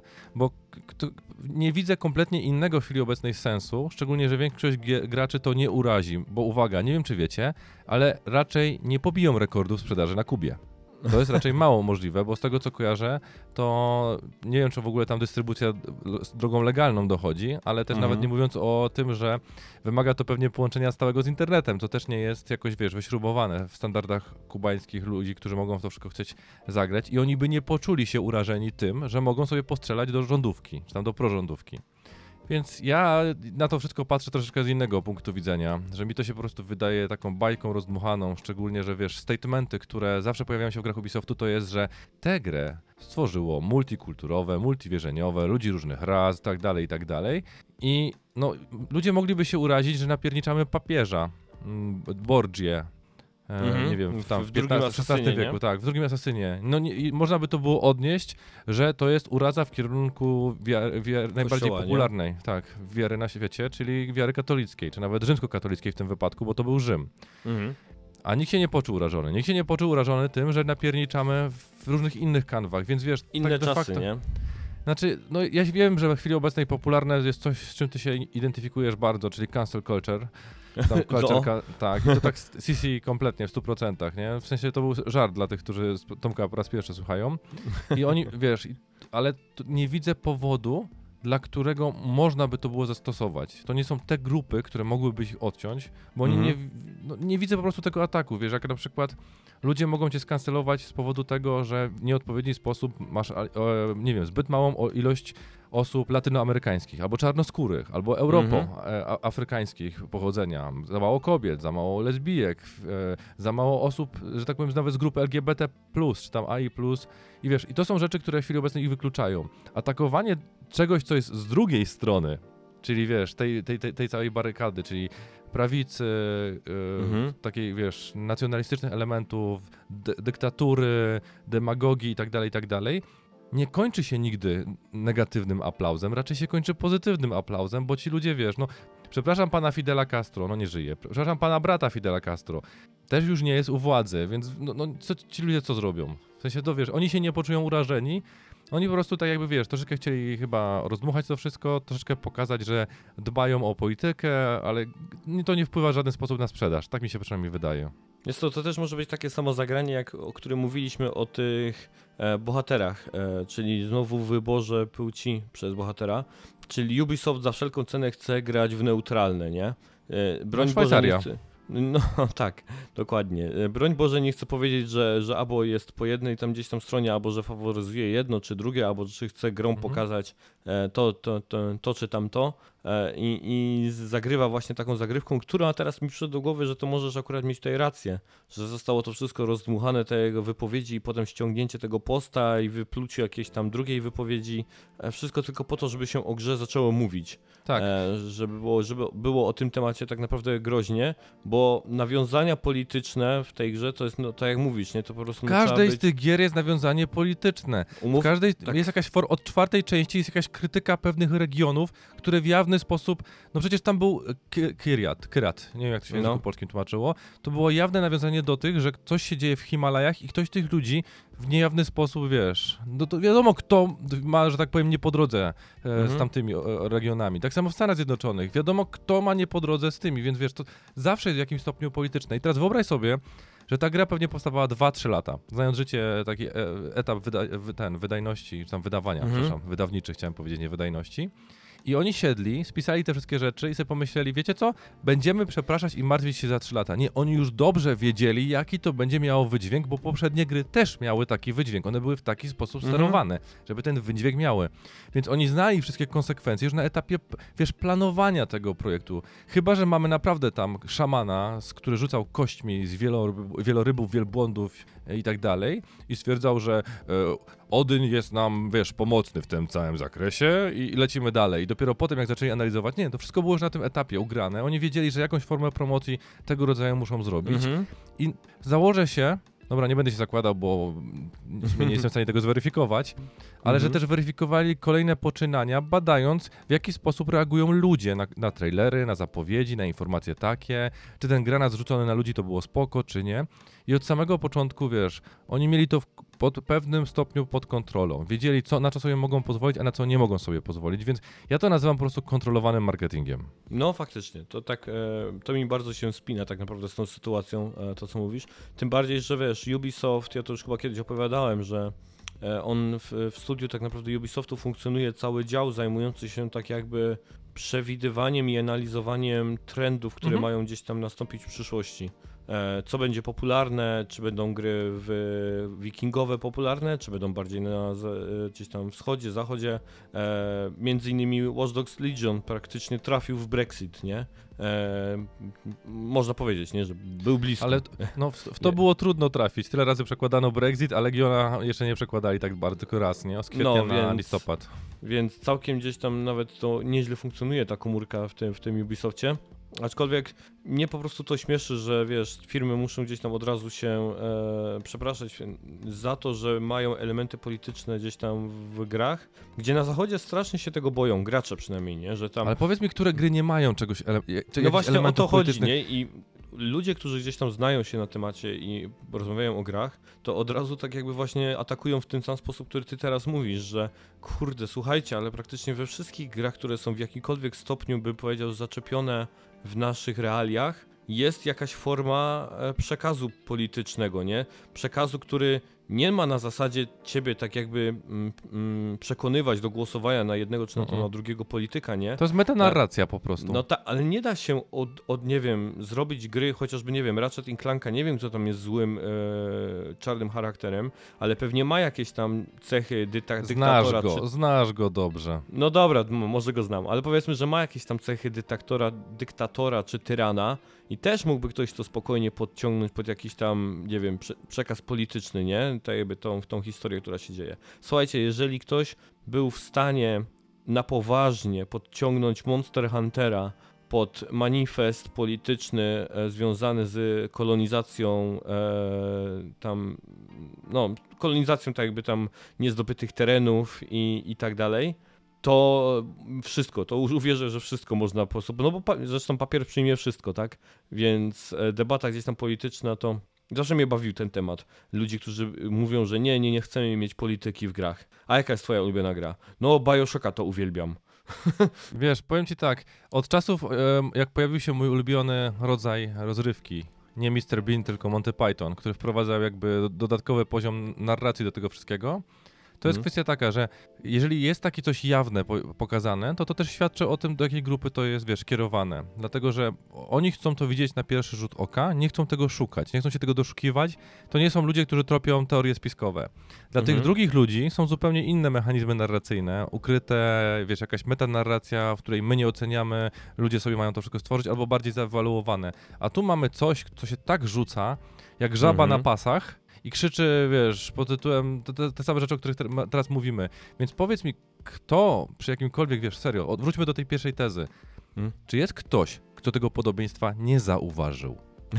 No. Jeżeli jest wśród słuchaczy osoba, która patrząc na, na Tropico 5, Far Cry 6, Mhm. nie widzi tego podobieństwa, nie widzi tych takich elementów stycznych, niezależnie od tego, czy widzi Kubę, czy Hawanę, ale widzi pewne stereotypy Tak? i stwierdza, nie, to jest naprawdę gra o hodowaniu roślinek, tutaj nie ma takich No. rzeczy. To jest Kuba, Ubisoft. nie, nie, w ogóle nie przypomina, nie, zu, Nie, zu, zu, zupełnie nie. Nie, masz, masz, masz rację. Ja teraz jak o tym powiedziałeś dokładnie, to, to naprawdę wygląda na, na zaplanowane działania ze strony Ubisoftu, żeby wzbudzić zainteresowanie grą, e, więc gratuluję przenikliwości, Bartku. No ja wiesz, wysłałem swoje CV do Ubisoftu już czwarty czy tam piąty raz. Dalej Mhm. mnie odrzucają, bo jestem e, zbyt biały. Ach, dobrze. E, to w takim wypadku przechodzimy do e, ostatniej części e, podcastu, do, można powiedzieć, tematu odcinka, do wolnych wniosków. Wolne wnioski. A w nich pogadamy sobie na temat E3 2021 i Summer Games, e, Summer Game Festu, nie Games, tylko Game Festu, chodzi o Mhm. jedną grę. E, i, I całej imprezy, e, takich jakichś z grubsza naszych przemyśleniach o całym temacie, no bo zachęcamy Was do tego, że jeżeli chcielibyście gdzieś tam zobaczyć nasze bezpośrednie relacje z poszczególnych konferencji, to na kanale naszym e, YouTube'owym, raczej konsolowo, jest nawet playlista zrobiona, która nazywa się e, E3 2021 i tam są wszystkie te nasze wrażenia na gorąco zebrane e, zusammen do kupy. Oprócz Więc- jednego, bo nie nagrywaliśmy Media Koch, Koch Media, ja? Ja, ja, ja, właśnie nicht richtig. Richtig Go- Koch Media, ja, ja, to zaraz sobie o tym poszprechamy. E, o, o tym, bo to jest najlepszy event po prostu ever. E, no, natomiast em, lecąc sobie, ja mam takie, ja mam w sumie wypisane raz, dwa, trzy, cztery, pięć punkcików, które gdzieś tam Mhm. chciałbym poruszyć. E, wiem, że mamy jeszcze jeden komentarz od Bruczewskiego i Jacek wrzucił dwa pytania jeszcze. Więc e, nie wiem, będziemy się może wymieniać jakimiś tymi spostrzeżeniami e, i, i zobaczymy, co z tego wyjdzie, więc ja może gdzieś tam e, zacznę od pierwszego. To jest o czymś, o czym akurat naszych wrażeń nie było, a chciałbym o tym powiedzieć, że my z Bartkiem tak jakby nie śledziliśmy tych eventów mniejszych związanych z produkcjami niezależnymi. E, między innymi pojawiło się tam było e, Collective, które było rozłożone na dwa dni, na dwa pokazy, które chyba każdy trwał dwie godziny, jeśli się nie mylę. E, to były takie duże, du, du, długie pokazy gier, praktycznie same zwiastuny. E, od, od, e, od deski do deski by leciały tylko zwiastuny gier. Potem było Day of the Devs, które było od razu po konferencji Summer Games Fest od Jeffa Killiego, które prowadził w ogóle m.in. Tim Schafer i kilka jeszcze osób innych z tak jakby jego tam zaprzyjaźnionych, między innymi były pracownik studia Double Fine, który teraz pracuje w Sony, natomiast nie z Chiny, nie pamiętam nazwiska. E, było jeszcze Future Games Show, e, Tribeca Showcase i coś jeszcze. I W- Wholesome Direct chyba tak się nazywał ten taki e, jeszcze, jeszcze evencik. I muszę powiedzieć, że te eventy przy, przyniosły naprawdę dużo bardzo fajnych, niezależnych gier. Ja nawet pokusiłem się o coś takiego i do następnego wygrzebanych z sieci mojego zestawienia e, dodałem tak jakby kolejne strony e, tego artykułu, na których na każdej stronie właśnie jeden z takich eventów jakby zalałem zwiastunami. Zrobiłem tak na razie dla jednej konferencji i zabrałem się za drugą. A po, aczkolwiek wyszło mi z tego, że praktycznie przeklejam całą stronkę e, E3 2021 recap, tą, którą, nie wiem czy ty wiesz o którą stronkę chodzi. Mhm, tak, jak najbardziej. Więc e, mega strona w ogóle, to jest świetnie po prostu prowadzona i kapitalny sposób na to, żeby nadrabiać wszystkie zwiastuny. Tam można sobie w szukajce dosłownie zaznaczyć tak jakby event, z którego zwiastuny chcesz sobie, chcesz sobie zobaczyć i on po prostu filtruje listę tych zwiastunów do konkretnego eventu, więc event po evencie można sobie tam zaglądać. Dlatego tego w końcu jakby nie zrobię w tym wygrzebanym, no bo tak jak mówię, no po prostu przeklejam praktycznie w całości te, te eventy, bo tyle tam jest ciekawych gier jakichś niezależnych e, się, się pojawiło, małych, większych, e, czy to pikselowych, czy malowanych ręcznie, e, naprawdę dużo. Szczególnie Day of the Devs, tam było takich tytułów, praktycznie każdy tytuł z tego eventu, e, tego Tima Schafera i ekipy mi się podobał i był warty tego, żeby gdzieś to e, wrzucić e, do, do, do, do, albo szerzej o tym powiedzieć. Na, na za rok na pewno będę to oglądał. Będę tak samo to relacjonował jak te główne eventy, szczególnie, że o tych dużych firmach to pewnie zaraz sobie Bartek pogadamy. E, natomiast e, tak, no to to jest taki jakby taki mój pierwszy topik, nie, że o ile te duże eventy, to zaraz o nich pogadamy, to naprawdę dostarczyły dużo wartości te mniejsze, e, poświęcone grom właśnie typowo grom niezależnym i one były super. I za rok na pewno chciałbym je bliżej gdzieś tam śledzić, jeśli to wszystko dalej będzie w takiej formie oczywiście się prezentowało. Um, no to to jest jakby moja pierwsza rzecz do tego. Ja nie wiem, czy ty się chcesz do tego odnieść, czy już jakby Znaczy, ja mogę przed- odnieść się do ilości. Mhm. Jak było E3, to to było święto jakości, powiedzmy sobie szczerze. Czyli Tak. nawet jak y, można było na palcach ręki nie, te nieudane takie sesje, na przykład 2013 Microsoft, 2006 Sony i wiesz, zawsze było napakowane, że ludzie się faktycznie starali, przykładali, nawet jak to nie było w 100% trafione i mówili o odtwarzaczach, czy nawet jak nie było, to zawsze się, w, wiesz, wyławiało. A tu Moim zdaniem po prostu jakby ktoś wciepnął nawet niegotowe rzeczy, wszystko, tylko żeby jak zapełnić ramówkę godzinną, żeby Mhm. wiesz, te wszystkie eventy miały godzina, półtorej godziny, że i potem wyszło to takie koch dziadostwo, które wniosło do mojego życia tylko przeświadczenie, że siadłem, zobaczyliśmy kawałek i stwierdziliśmy, stary, tu nie ma ani jednej pokazówki gier. I problem jest taki, że przy takiej ilości drobnicy naprawdę trzeba było dużo czasu poświęcić. Ja nie powiem, że oglądałem wszystko, bo nawet mi się po prostu nie Mhm. chciało. Mi się już odechciało, oglądając konferencję Microsoftu, żeby kolejne i kolejne śledzić, więc ja już po prostu, wiesz, tak z doskoku potem patrzyłem, dlatego nie występuję w każdym z tych filmików. Po prostu dla mnie to jest bezproduktywne. To Mhm. jest tak jakby po prostu, wiesz, huzia na juzia i teraz, a ludzie wybiorą. Nawet jak będzie tego dużo, to ludzie zapamiętają. Nie da się tego zapamiętać, tych wszystkich tytułów. Albo to, na coś czekasz, a Tak. jeżeli na coś nie czekasz, to możesz to przypadkowo przegapić, mrugając za przeproszeniem. I to Mhm. jest mój, wiesz, mój główny zarzut do tego wszystkiego.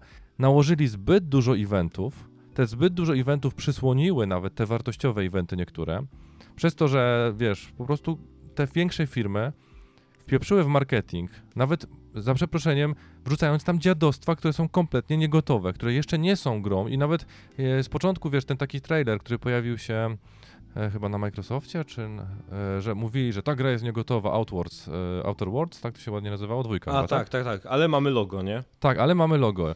To było śmieszne do momentu, w którym następnego dnia nie usiadłem i stwierdziłem, Jesus, jeżeli to mnie śmieszy i to daje największą wartość na, tym, na tej konferencji, to pokazuje gotowość tego eventu. Mhm. I ja wiem, że jestem e, fanem, znaczy nie jestem fanboyem, ale jestem po prostu związany z stajną, z Sony, ale ostatnie eventy Sony, tak półgodzinne, godzinne, dawały dużo więcej w kontekście gier niż niektóre z tych konferencji.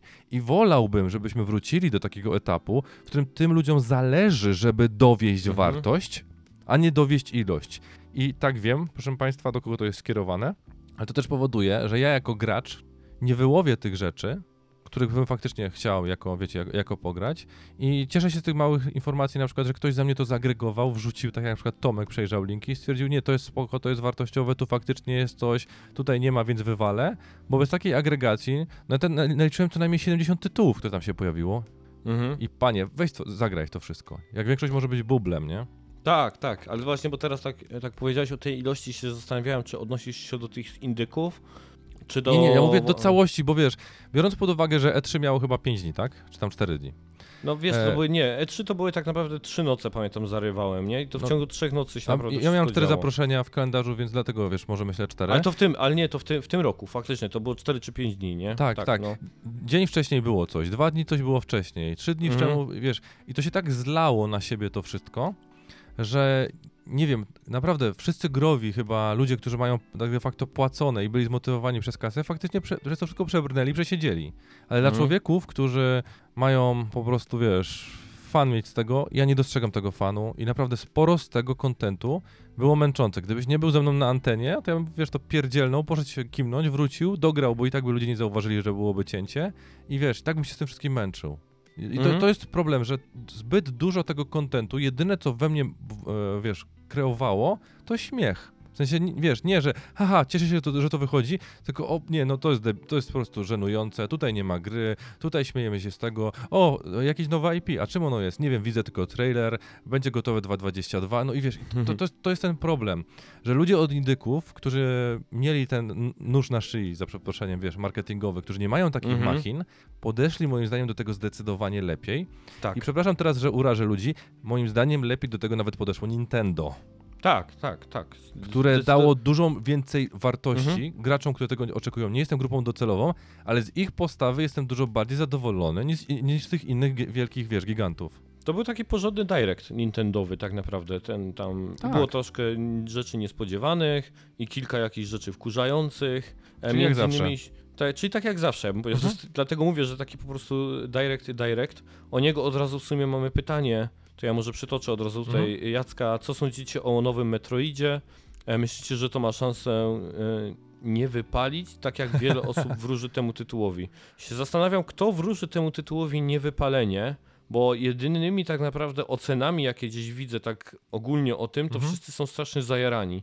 No, Że nie dość, że powstaje jakiś nowy Metroid, to jeszcze jest on powrotem do 2D. No chyba to takie te s- 2,5D, nie? Bo on jest taki No, tak- bardziej takie- widać głębie, nie? Tak, tak, tak, ta- no, ale że generalnie, że po prostu ten styl Metroidvanii i tak dalej wraca i ludzie generalnie są zajarani i ja przynajmniej na razie z tego co widzę, to wszyscy są zadowoleni. Oczywiście płaczą, że nie pojawiło się nic o czwórce e, zapowiedzianej gdzieś już tam na, przy premierze Switcha, czy pierwszej e, zapowiedzi Switcha, że nic się na ten temat nie powiedział, ale nie wiem, ja o tym dreadzie na razie słyszę same, e, bym powiedział, pozytywne wrażenia i nawet jeżeli, wiesz, ja Switcha nie mam, to znając gdzieś tam tą markę, to bym Mhm. powiedział, że to by było coś, co bym chętnie zagrał, nie? Więc ja uważam, że to ma szansę wypalić i to raczej, że, że Nintendo to wypali. No, E, wiesz, tym- ja, nie, ja nie widzę w ogóle przesłanek, żeby to miało nie zagrać na klopsem, chwilę nie? obecną. Tak, nie, nie, po prostu patrząc na ten stan gotowości, że faktycznie, wiesz, to już jest, e, są pokazane różne scenerie, do, są dopracowane mechaniki, widać, że faktycznie ma to prawo tak wyglądać i nie ma tak zwanego E3 downgrade'u, no bo jak Mhm. można, no w, ta, w takiej grze nawet nie ma co się silić. I ja już, wiesz, widząc ten trailer na, na, ten, na, po prostu na, na tym pokazie, to stwierdzam, że widzę coś, co jest bardzo retro, ale unowocześnione w dobrym sposób. Więc wiesz, ja, ja nie, nie, nie dostrzegam chyba tego, żeby faktycznie mogło cokolwiek to- być z tego, z tego złego, nie? Tak samo mi się to wydaje. I jeszcze tylko nawiązując do tego, co ty powiedziałeś odnośnie tej e, przygotowania indyków i dlatego mówię, że po pierwsze ten, ten Day of the Devs e, było świetne, bo e, warto sobie to zobaczyć, bo tam i deweloperzy troszeczkę mówią, ale znacznie więcej jest faktycznie faktycznych gier pokazanych, które wyglądają na bardziej gotowe i jest to, wiesz, bo ten Day of the Devs to jest taki, bym powiedział, już jakby mocno przefiltrowany przez Tima Schafera i jego ekipę, bo Mhm. oni to robią co rok zestaw tych indyków i ich tam nie ma dużo, tam jest chyba 10 gier pokazanych, czy coś, o, strzelam, około 10, o których oni wprowadzają i trochę mówią, dlaczego wybrali akurat tą grę, żeby zaprezentować No ją tak. światu, nie? Więc jest to już trochę przefiltrowane przez nich i naprawdę każda z tych gier jest wartościowa. Znacznie bardziej bym powiedział jest na przykład ten Guerrilla Collective takim zrzutem po prostu masy, masy indyków, ale znów to jest to, co powiedziałeś, nie? Ponieważ oni czują, że to jest, wiesz, mają jedną szansę, żeby się pokazać e, i że, żeby zaprezentować gdzieś swoją grę, dlatego każdy z tych zwiastunów jest dopracowany i każdy z tych zwiastunów nie jest po prostu, wiesz, w połowie e, rozmową na Zoomie, Mhm. tylko, tylko faktycznym, przygotowanym materiałem o, o danej grze, więc... No wiesz, e, ja, ja, pamiętam właśnie, o ile nie pomyliłem teraz nas, więc przepraszam, e, e, ten, Wronę, Crow, to jest tak, to się nazywa Death's Door, tak? Było pokazane Mhm.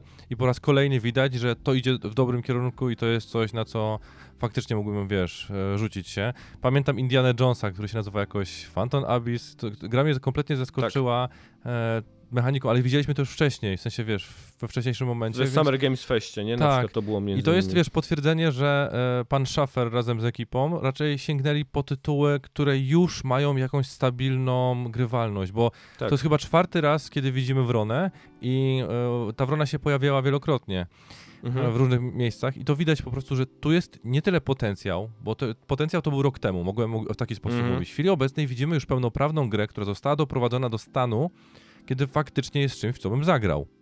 I wiesz, i te 10 czy tam 11 tytułów, bo nie, nie, też liczbą nie dysponuję, wśród nich są takie, które po prostu bym sobie oczy wydłubał od grafiki, w sensie doceniam, Mhm. co zostało zrobione, nie, na tej zasadzie, ale to Mhm. nie jest kompletnie moja stylistyka. Jest oczywiście pixel art, żebyś ty mógł się zadowolić. Tak, Oj, dużo tam tego było tak naprawdę. Jak... tak, ale wiesz, sobie- przeglądając no. sobie wideo tych, tylko tak wiesz, pokrótko na IGN sobie oglądałem przed dzisiejszym Mhm. spotkaniem, dochodzę do wniosku, że tu nie ma filerów, że je- jest faktycznie, oni wiedzą w jakich różnych kierunkach chcą pójść z tym wszystkim i wypuścili Mhm. bardzo stabilny, bardzo nowatorski w niektórych miejscach, wiesz, motyw, ale skupili się na czymś, co jest naj, najbardziej istotne w tym wszystkim, na grach. Mhm. A pozostali w dużej mierze chyba wszyscy praktycznie, o ile których oglądałem, skupili się na marketingu. I to jest, to Tak. jest mój główny zarzut. Ja wiem, do kogo to jest celowane, ale poprzednie E3, w sensie te takie, wiesz, e, 2018, 17 i w dół, które śledziłem, miały tak dużo mięsa. Miałem, oczywiście, że miałem marketing, bo bez Mhm. tego przecież nie wypalą. Ale zawsze było tego sporo, że było, wiesz, jakieś fajne wejście, gra, tańczący panda, ale była potem gra pokazana i co jest nowego. Więc ty, kierując się na to wszystko, co było w tym roku, ludzie, darujcie sobie to wszystko. To można przecież no. streścić w postaci dwóch stron, e, na przykład na IGN-ie czy na raczej konsolowo.com. Jako, jako tak. artykuł i po- podarujmy sobie te godzinne filmy. Czy tam półtorej godziny Ubisoftu, gdzie wystarczyło, znaczy przepraszam, Microsoftu, gdzie wystarczyło pokazać dwie, trzy gry i ja bym, wiesz, był zadowolony. No, znaczy wiesz, Microsoft akurat wydaje mi się, że byłby najmniej grzeszny, nawet bym powiedział, całkiem niezły gdzieś tam ten jego pokaz. Były gorsze i zaraz sobie je wymienimy. Mhm. Natomiast tutaj przytoczę wypowiedź właśnie Bruczewskiego, który właśnie powiedział, że e, czekam na komentarze do Devs Door. E, I tutaj no, z naszej strony ja ci o tym tytule opowiadałem gdzieś tam w pewnym Mhm. momencie, nie? że to jest coś, co może być bardzo interesujące. Mi się podoba. E, ja, on jest chyba na razie zapowiedziany tylko na Xa, on chyba nie wychodzi na razie na, na, na, na Playtkę. Coś tak, coś tak czułem, albo to gdzieś tak mam w pamięci mi, mi zaszło. Dlatego ja chętnie, tak samo jak na Hadesa, poczekałem cierpliwie i w sierpniu już będę grał. Tak na Devs Door też sobie poczekam. Nie no, I dla, Szaka też jest, czyli jest i na PC i na Xboxa, czyli jest konsol oczywiście blokada, Tak. ale... Tak, konsol ekskluzyw na Xboxie. Mhm. I drugi tytuł, o którym Bruczewski mówi, to jest Endlink i ja tego nie kojarzę w ogóle. A nie, a nie Eee. nasz pierścień od tego, od From Software? Endlink, ej, aha. Może to Elden literówka? Ring. Nie wiem, Może on, może też on tego nie- zlepił te dwa tytuły, bo en, nazwał go, en, napisał Endlink. E, jeżeli chodzi o Elden Ring, no to już na samym pokazie byliśmy, No nie? nie, wpisałem żywo tak Endlink naprawdę. jako, wiesz, grę niezależną, premiera daty 2021 i to jest gra z Lisem, więc może to jest to. Dobra, to już chyba kojarzę. Czyli to jest ta z Lisem, która tam chyba tego swojego szkraba ratuje, tak? Mhm. Taka 2D z boku tam. Dobra, już kojarzę. Znaczy powiem, przyznam się, że pierwszy raz ją widzę, bo teraz oglądam, włączyłem sobie, Mhm. wiesz, na Steamie Work in Progress, ale wygląda bardzo Mhm. ciekawie. tak, Grafika tak, przynajmniej. Ma... Kojarzę chyba właśnie z tych Guerrilla kolektywów e, ten, ten tytuł, więc też Bruczewski tu zwracał honor i faktycznie ten, ten indyk też wygląda gdzieś tam ciekawie. Ale dobra, teraz e, porzućmy trochę jadu na to, co jakby się podziało, bo tak, Koch Media, Take Two, e, którego tak naprawdę w ogóle e, tylko spojrzałem, co tam będzie, okazało się, Mhm. że był praktycznie godzinny Zoom call. E, Gearbox moim zdaniem, który... Gearbox, który polegał, jak to tam e, nazwali go chyba w Sacred Symbol w podcaście, że to był pokaz, jak nękać aktorów na pla planie filmowym, e, więc to był Gearbox i do tego jeszcze Capcom, który też Mhm. po prostu, okej, dobra, uratował się tam jakimś Ace Attorneyem, e, i, i pokazał, pokazał go, to tam było dla mnie ciekawe, a reszta to były po prostu tylko dodatki i zapowiedzi gier, które już dawno były zapowiedziane. Albo nie zapowiedź niczego poza e, robimy coś, czyli tak jak powiedzieli o dodatkach do e, ósmego tego, Rezydenta, że coś robią. No, ale to wiesz, no, no, tak samo można powiedzieć o Ubisoftie, no, bo shit, no shit Sherlock po prostu. wiesz, Ubisoft też nie wprowadził nowatorskich rzeczy i ile, o ile dobrze pamiętam, to jeszcze na jedną grę bym spojrzał, wiesz, e, na ten Rainbow Six dodatek w kontekście kooperacji, ale z każdym możliwym materiałem, jaki o nim widzę, to dochodzę do wniosku, że to jest raczej forma typu, to ostatnio gadaliśmy właśnie e, o Feniksie kontekście, wiesz, Ubisoftu, czyli coś im wyszło przy okazji jako odrzuty od czegoś Mhm. i można to traktować nie jako pełnoprawną grę, czy jako pełnoprawną przygodę. I dlatego To bardzo wygląda jak odrzut od tak, tak, tak. Więc pytanie, czy wiesz, w taki sam sposób traktuje Ubisoft, że jeżeli chodzi o te, e, wiesz, pozytywne elementy, to Mhm. Nintendo, e, Microsoft, naprawdę, Mhm. e, trzymałbym go u góry, dlatego że faktycznie ja też. pokazali rzeczy. Mhm. E, troszeczkę tego, raczej bym sięgnął po wydawcę od From Software, który, no, no zauroczy... ta jedna rzecz chyba praktycznie zabiła całą konferencję od nich. Aha, Summer Game Fest, tak? Mówisz, że E, potem nie, jakby... o, Bandai Namco, nie? Oni też mieli po prostu u siebie pokazane na tym, nie? Ale właśnie Bandai Na- na- Namco... Na, na, na Bandai- Bandai... byli? Tak, tak. Bandai Namco to jest moja relacja, która trwa 56 sekund na YouTubie. Mhm. E, kumpel do mnie napisał, ty słuchaj, a czemu twój, twój filmik się wyłącza po 56 sekundach? Ja mu mówię, no bo właśnie taka była ta konferencja. Bandai Namco w ogóle za, zaklepało sobie slota na E3, Mhm. po czym w tym godzinnym slocie gadali ciągle o tym horrorze. Tym Man of House of Ashes, czy jak to się tam ma nazywać. Czyli to, Przez co ja widziałem, widziałem na tym pierwszym, na Summer. Tak, Okej, dobra. Tak, i nawet nie pokazali z tego gameplayu nic nowego, tylko po prostu te materiały, które już widzieliśmy, Mhm. przełożone po prostu rozmową z twórcami tam na jakiejś kanapie czy coś takiego. No, I czyli... to, trwało, i, to, I to trwało praktycznie gdzieś tam godzinę e, prawie ten, ten, ten. Jak usłyszałem o tym, co to jest, to momentalnie właśnie tak sarkastycznie nagrałem po prostu mój filmik, w którym mówię, co oczekuję od tego pokazu, co bym chciał zobaczyć i tak dalej i, i urywam go w momencie, w którym no to oglądamy. E, taki, ta, Ale taki jak, jak chciałem nagrywać Koch Media pokaz w taki sposób, że każdy by siadł na kanapie i robił zupełnie co innego przez 45 minut, to mówię, nie, nie róbmy tego, nie? Ale sam sobie kawał 56-sekundowy to mógł zafundować. Ale nie, przecież to, było tylko 56 sekund, a ty chciałeś 40 minut, żeby ludzie patrzyli w puste fotele, jak nie, Nie wiem, w puste, co- tylko ja bym po prostu siedział na kanapie i na przykład czytał książkę. No, a ja bym na przykład, no nie wiem, patrzył w ścianę albo liczył tam, nie wiem. Liczył barany na konferencji, tak? Tak, liczył barany na konferencji. Jedna nudna tam... rzecz, druga nudna rzecz. O, katastrofalne. Nie, niektóre były naprawdę katastrofalne te, te, te pokazy. Nie wiem, czy to właśnie nie było na zasadzie, o cholera, inwestorzy od nas oczekują, że będziemy coś mówić i że będziemy, będziemy na tym E3, to zróbmy cokolwiek. E, I, I żal mi, nie? Tak naprawdę, szczególnie te prześmiewcze tweety mi się podobały po pokazie Koch Media, nie? Jak Mhm. było pytanie, no jak oceniasz swoją współpracę z, z Koch Media? Jest, jest, jest, jest. Jest, jest, very good, very good, yes, thank you. E, Przeważnie były odpowiedzi i zawsze to pytanie, jak oceniasz współpracę z Koch Media. A, cudowna, cudowna sprawa, muszę powiedzieć, więc zbliżając się można jakby do takiego oceny ogólnej E3, to ja mam bardzo takie mieszane uczucia o tej imprezie. Wydaje mi się, że ona była jakoś mega nieprzemyślana. Już samo to, o czym chyba wspominałem na którymś, nie wiem czy to jak nagrywaliśmy razem Bartek, czy jak nagrywałem jakiś materiał sam, ale kiedy mówiłem po prostu, że nie czaję, czy to co właśnie oglądam jest częścią imprezy E3, czy jest częścią Summers Games Festu, bo oni tak jakby działali osobno, wiesz, na Twitterze Mhm. marketingowo ci mówili o sobie, ci mówili o sobie. Nie wiadomo, czy E3 było w ramach Summer Game Festu, czy Summer Game Fest był w ramach E3. Strasznie to było poplotane, tak trochę jakby po prostu, nie wiem, no wydawało Nie potrafili się dogadać po prostu. zupełnie nie potrafili się dogadać tak naprawdę, w czym to miał być. Tak samo nie potrafili wymusić, nie wiem, jakiejś formy na tych wszystkich e, konferencjach, nie? Żeby chociażby ktoś do nich wysłał na przykład jakiś plan. Okej, dobra, jaki macie plan na tą swoją konferencję, nie? Co chcecie pokazać? Nie jakby takie, takie, takie Koch Media gdzieś tam do Kiliego, który wie jak zrobić show, podeszło i powiedziało na zasadzie, no dobra, wiesz co, to w takim razie będziemy mówić tak, 15 minut Zoom i 4 grafiki koncepcyjne. 10 minut Zoom calla i potem rozmowa z aktorem, nie? To by się przecież powiedział, no jebnijcie się w łeb, nie? I to trzeba zrobić zupełnie inaczej, nie? Na takiej gdzieś tam zasadzie. Albo Jakby w drugą to, stronę to było, wiesz, że po prostu efektem tego uderzenia w głowę była ta konferencja, bo ja, ja tego inaczej nie mogę potraktować, bo jeżeli gru, grupą docelową są gracze albo ludzie, którzy inwestują w to wszystko, to oni raczej, do nich przemawia obraz i pewien stan gotowości rzeczy, nie? To wyobraź Mhm. ja mam taki przykład ze studiów, który trochę jest pół żartem, pół serio. Mieliśmy taki przedmiot mikroinformatyka, gdzie projektowaliśmy Mhm. płytki PCB, które pewne rzeczy robiły. Jeden z moich kolegów ze studiów poszedł do kolesia, do prowadzącego i powiedział mu, gdybym to zrobił, to wyglądałoby tak. I pokazał mu rysunek, a gdybym zakodził kod, to by działał tak. I opisał, jakby działał. I dostał cztery.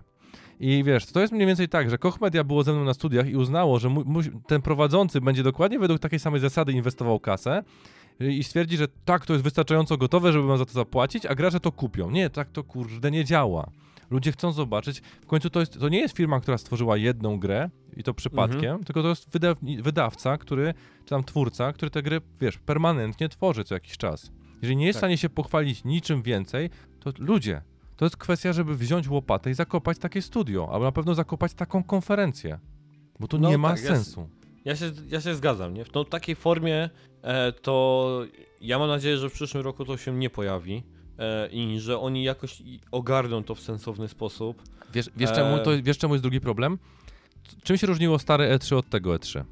No ludźmi, tak? I Ci ludzie face by ich wybuczeli. Jeżeli zrobiliby takie coś, ci ludzie by ich wybuczeli. Wiesz dlaczego? Mhm. bo zapłacili swoją kasę, polecieli, wynale, wy, wynajęli ho, ten hotel, bo to zazwyczaj to był chyba Los Angeles, prawda? Czyli tam, Mhm. e, wiesz, no, to nie, nie jest tanio, to nie jest, jak Polak tam pojechał i nie dostał wejściówki po znajomości, dlatego że jest bardzo znany w świecie gier, to sobie musiał za nią zapłacić. I teraz wyobraź sobie, że z szacunku dla tych ludzi, te filmy się zdecydowanie bardziej starają, bo to, że my oglądamy to na przykład na YouTubie czy na Twitchu, to jest tylko dodatek. Nie jesteśmy jakby Mhm. głównym, wiesz, głównym odbiorcą tego show, tego spektaklu, bo my nie odbierzemy muzyki w taki sposób. Ludzie nie, teraz nizo- nizowo na przykład jak puszczają jakąś premierę, to nie ma reaction video. A jeżeli jest reaction video, to siedzi sobie trzech kolesi, wiesz, przed telewizorem, e, nie widać ich od pasa, pewnie są ubrani tak jak teraz w bokserki czy cokolwiek innego. I wiesz, Mhm. robią wow, no takie kurde sztuczne, te takie reakcje pod tym you are breathtaking, co na pewno nie było pisane, to robiło E3 i klimat Mhm. i to wszystko. I jak oni nie mają tego bata, to se mogą narzygać ile chcą konferencji, bez żadnych jakichkolwiek konsekwencji. I nic od Nintendo, które na E3 zawsze było sztuczne, nudne i nagrywane, staje się kurde prymującą, wiesz, marką tak de facto. Najjaśniejszym punktem, nie? Tak na I jak, jak ja narzekałem, że to jest dziadostwo, w sensie taka forma, mi się strasznie nie podobała, to stwierdzam, że to mi zaoszczędziło dużo czasu, bo oni to dużo bardziej przemyśleli. No i właśnie może tak te firmy myślą, słuchaj, że, znaczy teraz myślę właśnie o tych dużych, nie? Szczególnie mówię o Sony i o, o Nintendo, że mówią, cholera, mamy te nasze state of play, mamy te directy i to nam działa, nie? Możemy to ogłosić, możemy być, e, bym powiedział, być na, na, na, mm, na reflektorach samemu, tak? Mhm. Że o, o, bez konieczności tego, że jesteśmy częścią czegoś i mówi się o nas przy okazji czegoś, nie, możemy coś zrobić we wrześniu, możemy coś zrobić w listopadzie, w momencie, w którym nikt nic nie robi, wtedy wszyscy będą skupieni tylko i wyłącznie na nas e, i to działa, tak? Jesteśmy w stanie to przygotować i jest po pierwsze tańsze, bo to też chyba trzeba powiedzieć, jak kiedyś gdzieś tam słuchałem w jakimś podcaście na temat cen, ile się płaciło za e, wynajęcie miejsca na zrobienie jakiejś tam Mhm. wyspy na E3 czy coś, to są ogromne kwoty w milionach dolarów sięgające tak naprawdę. Więc skoro możemy to wszystko zaoszczędzić i być po prostu gdzieś poza tym całym zgiełkiem, no to nie dziwię się, że gdzieś tam te firmy tego nie chcą robić, nie? No ale No i potem kiedy... Kiedyś E3 Kiedy była braku- marką, nie? Kiedyś E3 była Tak. dużą marką i stąd wynikają ta kasa, bo ona swoją marką też gwarantowała pewien poziom jakości. Jeżeli każdy może być, wiesz, na tym, to po pierwsze, to daje po dupie E3, bo za rok czy za dwa ludzie mojego przynajmniej pokroju stwierdzą, szkoda mojego czasu, nie oglądam. I wiesz, i, i, i prze, przez to, Wiesz co? nawet jak wrócą do tych Mhm. stacjonarnych, no to ludzie już temu nie ufają. Więc w momencie, w którym mamy Nintendo i Sony, które wypuszczają te direkty co jakiś czas, wypuszczają te swoje rzeczy, i mają takie same dotarcie do tych ludzi i szanują ich czas. Czyli wiesz, 30 minut, my ci nie wpierniczamy tego, widzisz na przykład Horizona najnowszego i wiesz, co kupujesz, i potem się rozłączamy, ty nic nie płacisz, masz to za friko. Jak myślisz, po co ludzie wyciągną rękę? Bo ja nawet się nie, nie waham, że to jest Mhm. nowa marka, dlatego że w tym momencie Sony i Nintendo pracują na swoją markę tylko i wyłącznie i dają gwarantem tych directów, że to samo w sobie no nie, nie spadnie poniżej pewnego poziomu. Nawet jak wiesz, wypuszczą jakieś Mhm. Borderlandy czy e, te Alicje. dziwne. Wonderlands. Wonderlandsy, tak? O, o, nie wiem, kto, Mhm. do dziś nie wiem, jak bardzo trzeba być twórcą e, pod wpływem jakichś hinduskich czy tam Afryka, am, amery, a, ten, amerykańskich narkotyków, żeby takie coś powstało. Ale wie, jeżeli E3 e, świadomie to zrobiło, no to właśnie za rok będą musieli poprawić swoją sytuację, bo ilość, wiesz, zawsze szkodzi, nie? Jeżeli wpuszczamy każdego, no to nasza rzecz nie stanie się elitarna i te nasze, a mogę się założyć, że oni nadal płacili kasę za to, żeby być pod szyldem E3. Że to nie było za Tak. darmo. Też tak sądzę, że gdzieś tam płacili e, za to i myślę, że po tym jak to wyszło teraz, to ja w ogóle nie, ja w ogóle nie widzę przyszłości E- E3, e, żeby ona tak jakoś tak funkcjonowała. Wiesz, E3 miało jeszcze tak jakbym powiedział jakieś swoje cele poza tak naprawdę tymi, którymi jakby my w ogóle widzimy, bo bardzo dużo deweloperów indie mówiło, że tak naprawdę E3 to były, wiesz, jak momenty, w których się naprawdę się dało do jakichś rozmów, tak? E, face to face. To była bardzo duża szansa dla właśnie dla indie deweloperów na zaistnienie, na, na pochytanie jakichś kontaktów, dla zrobienia czegoś, co my, Bartek, gdzieś tam znamy, tak? Czyli networkingu No tak. e, e, w branży, nie? I więc to gdzieś tam tak jakby uciekło. Aczkolwiek jeśli chodzi, powiedział, o prezentację gier, to z ręką na sercu muszę powiedzieć, że chyba po prostu gracze dzisiaj oczekują raczej czegoś w formie directów. Że chyba po prostu ten taki pompatyczność tych scen, kon- tych tak dalej, to jakby gdzieś tam zniknęło. E, chociaż, nie wiem, mogę się mylić i zobaczymy, co przyniesie przyszłość. Tym bardziej, że Sony tak naprawdę zaklepało ostatnio markę ten PlayStation Experience, nie? Czyli tych, tych takich e, Mhm. konferencji, tych takich, nie wiem, swojego własnego E3, które nie, kiedyś tam powstawało, że gdzieś tam odnowili ten trademark na to, czy, czy cokolwiek, więc zobaczymy, co jakby z tego gdzieś tam wypadnie, nie? Ale wiesz, tak A. samo było na Gamesconie, nie? że jak Sony się wycofało i stwierdziło, że w tym roku nie robi, ojej, stracą, tak dalej, nie? Potem kto się Mhm. wycofał? Każdy, wiesz, to, bo tak samo działa, że też marka się zdewaluowała. W momencie na przykład, jak Mhm. ludzie wpadali na inne chłyty marketingowe, jak połączyć na przykład coś do tej pory było na przykład konferencją dla RPGowców i zrobić specjalną strefę dla chyba influencerów, czy tam youtuberów, czy innych tam takich nowomodnych e, pojęć, jeżeli chodzi o zawody, no to też zupełnie inna grupa docelowa i ludzie się wycofali. Tak. Więc to nie jest, że ja wieszczę E3 upadek. Ja wie, po prostu moim zdaniem, w mojej ocenie, czyli u mnie, sobie przesrali takim podejściem, Mhm. a nie innym. I oni naprawdę będą musieli się nieźle na, narobić, żebym ja z tobą siadł do oceny czegokolwiek innego, chyba, że mi wyślą agendę wcześniej, będę wiedział, co Tak. jest i na podstawie tego zdecyduję, bo iść w ciemno na takie pokazy, panie, 45 minut oglądania pierdu, to ja sobie mogę na Netflixie włączyć jakieś tam, nie wiem, e, psi patrol i oglądać i się zadziwiać, że tu jest więcej kontentu dla dzieci i szczęścia niż po prostu w kochu, nie? Oktonauci są mega. Teraz oglądamy oktonautów w domu akurat.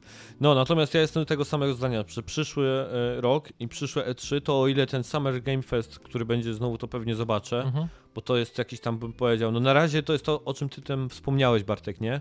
Jakby gwarant marki. Ale to ten, Kili jednak o, ta osoba osobą... jest gwarantem. Tak, to, to Tak, jest istotne. tak. To nie sama konferencja, tylko jeżeli faktycznie mówisz, bo ja nie wiedziałem o tym, że oni to faktycznie selekcjonują czy wybierają, to dla mnie to jest gwarant, że faktycznie to zobaczę, bo ufam tej osobie i wiem, No że właśnie, wybrałem dobrą Dlatego mówię, przyszłość. że Kili dostarcza, więc wydaje mi się, że to będzie w ciemno do oglądania, natomiast wszystko inne, ja poczekam aż to się stanie e, i wtedy te nasze tradycyjne, raczej konsolowo na gorąco, na zimno będziemy nagrywać e, w trakcie, bym po, znaczy już, już po fakcie, bo absolutnie nie mam zamiaru oglądać na żywo i, i Mam pomysł. Zrobimy nową serię, wiesz? Nazwijmy ją Nadrętwo. I będzie polegała na tym, że te, które będą takie fatalne, będziemy e, na, na, na ten, na baczność stać i oglądać tak, jak po prostu, wiesz, kto się ruszy, ten stawia drugiej osobie flachę, nie? Bo inaczej się Oj, po prostu rany. rozrywki nie da zrobić w tym zakresie. Kto pije? Te- Ten, kto się ruszy, ten pije. Dobra, na przykład takie tak- coś, no wiesz, przynajmniej będzie coś dla widzów.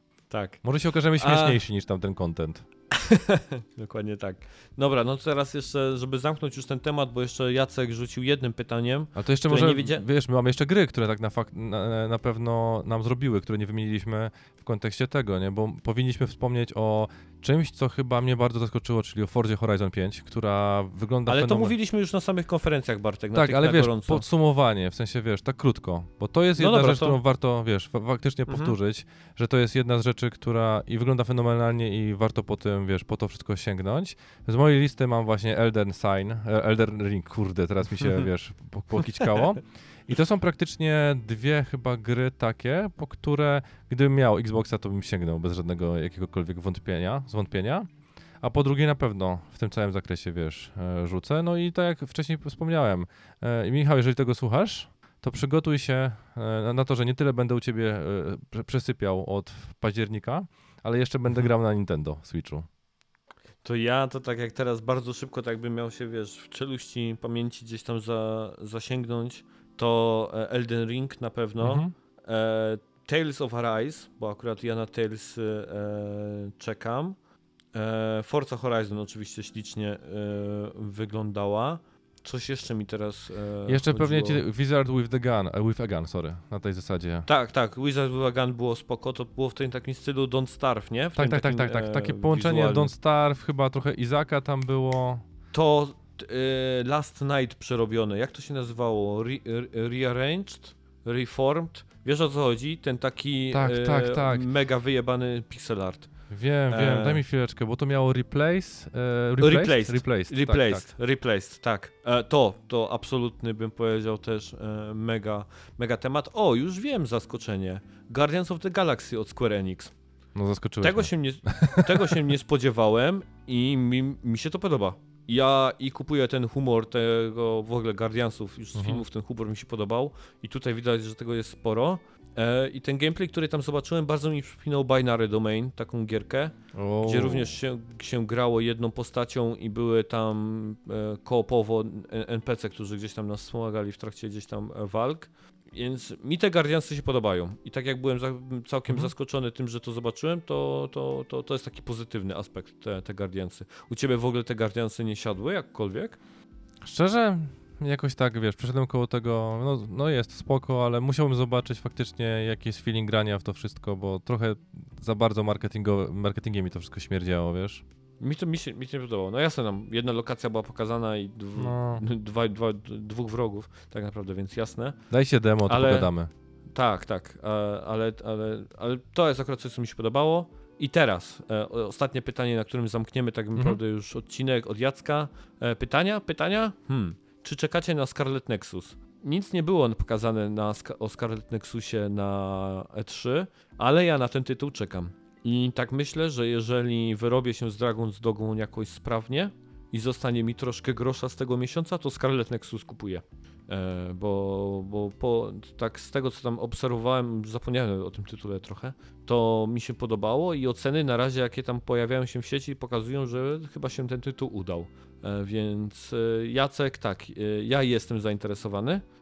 Nie na premierę oczywiście, ale jakoś w najbliższym czasie postaram się zakupić. A ty Bartek raczej nie. Znaczy ja wystąpiłem już e, do ludzi robiących modyfikacje bioniczne o to, żeby wydłużyli mi dobę, ale dopóki to nie nastąpi, to to nie jest tytuł, który trafia na moją listę. Już mam niestety zaklepane inne rzeczy. Dokładnie tak, więc e, patrz, czas. Nie pomyślałem o tym. No i Dobra. nie, lećmy, le, lecąc dalej, kończąc odcinek, bo obiecaliśmy, że będziemy gdzieś tam nie przekraczać tych dwóch, dwóch i pół godzin, więc dzięki bardzo. E, mam nadzieję, że odcinek Wam się e, podobał. Oczywiście do każdej części, jeżeli macie jakieś przemyślenia czy komentarze, to walcie śmiało, zadajcie nam pytania, czy to przez formularz kontaktowy, czy łapcie nas na Twitterze. Ja, germanos.pl, Bartek, BJ Michalski. E, odzywajcie się, dawajcie znać, co sądzicie o tych tematach. Oczywiście także o samym podcaście, o odcinkach, jak Wam się forma podoba, e, czy coś byście zmieniali. E, jak najbardziej opinie i feedback. Dzięki Bartek za towarzyszenie mi w 29 odcinku. nie ma za to, idę się rozpłynąć w komplement. A nie, czekaj, to, to jest temperatura nadal, przykro mi. Nie, tak, tak, to temperatura. Jest potwornie ciepło, miało padać, okłamali mnie, No, banda kłamców. A ja muszę powiedzieć jedną rzecz, że idę się, że tak powiem, kajać, bo wczorajszym, wczorajszej części, jak, jak powiedziałem, że ta gra jest zbyt krótka w kontekście do, w odniesienia do Ratcheta, to potem zobaczyłem faktycznie, ile ludziom zajmują różne gry, ile mi zajmują różne gry i doszedłem do wniosku, że mam strasznie zaburzoną percepcję w kontekście gier, które mi się podobają. Że jestem w stanie zaniżyć ich czas trwania o 3-4 godziny, a te, które mi się mniej podobają, wydłużam, więc przynajmniej teraz już wiem, po czym poznaję, że gra mi się podoba albo nie. No, tak jakoś przyszło. Więc tak. No, to e, moi drodzy Państwo, to takim szczęśliwym akcentem kończymy to wszystko. Widzimy się w niedalekiej przyszłości, w takiej, w której burz nie ma, ciepła nie ma, a Niemcy odpadli z tego, nie, z Euro 2021, tak samo jak Polacy. Cześć.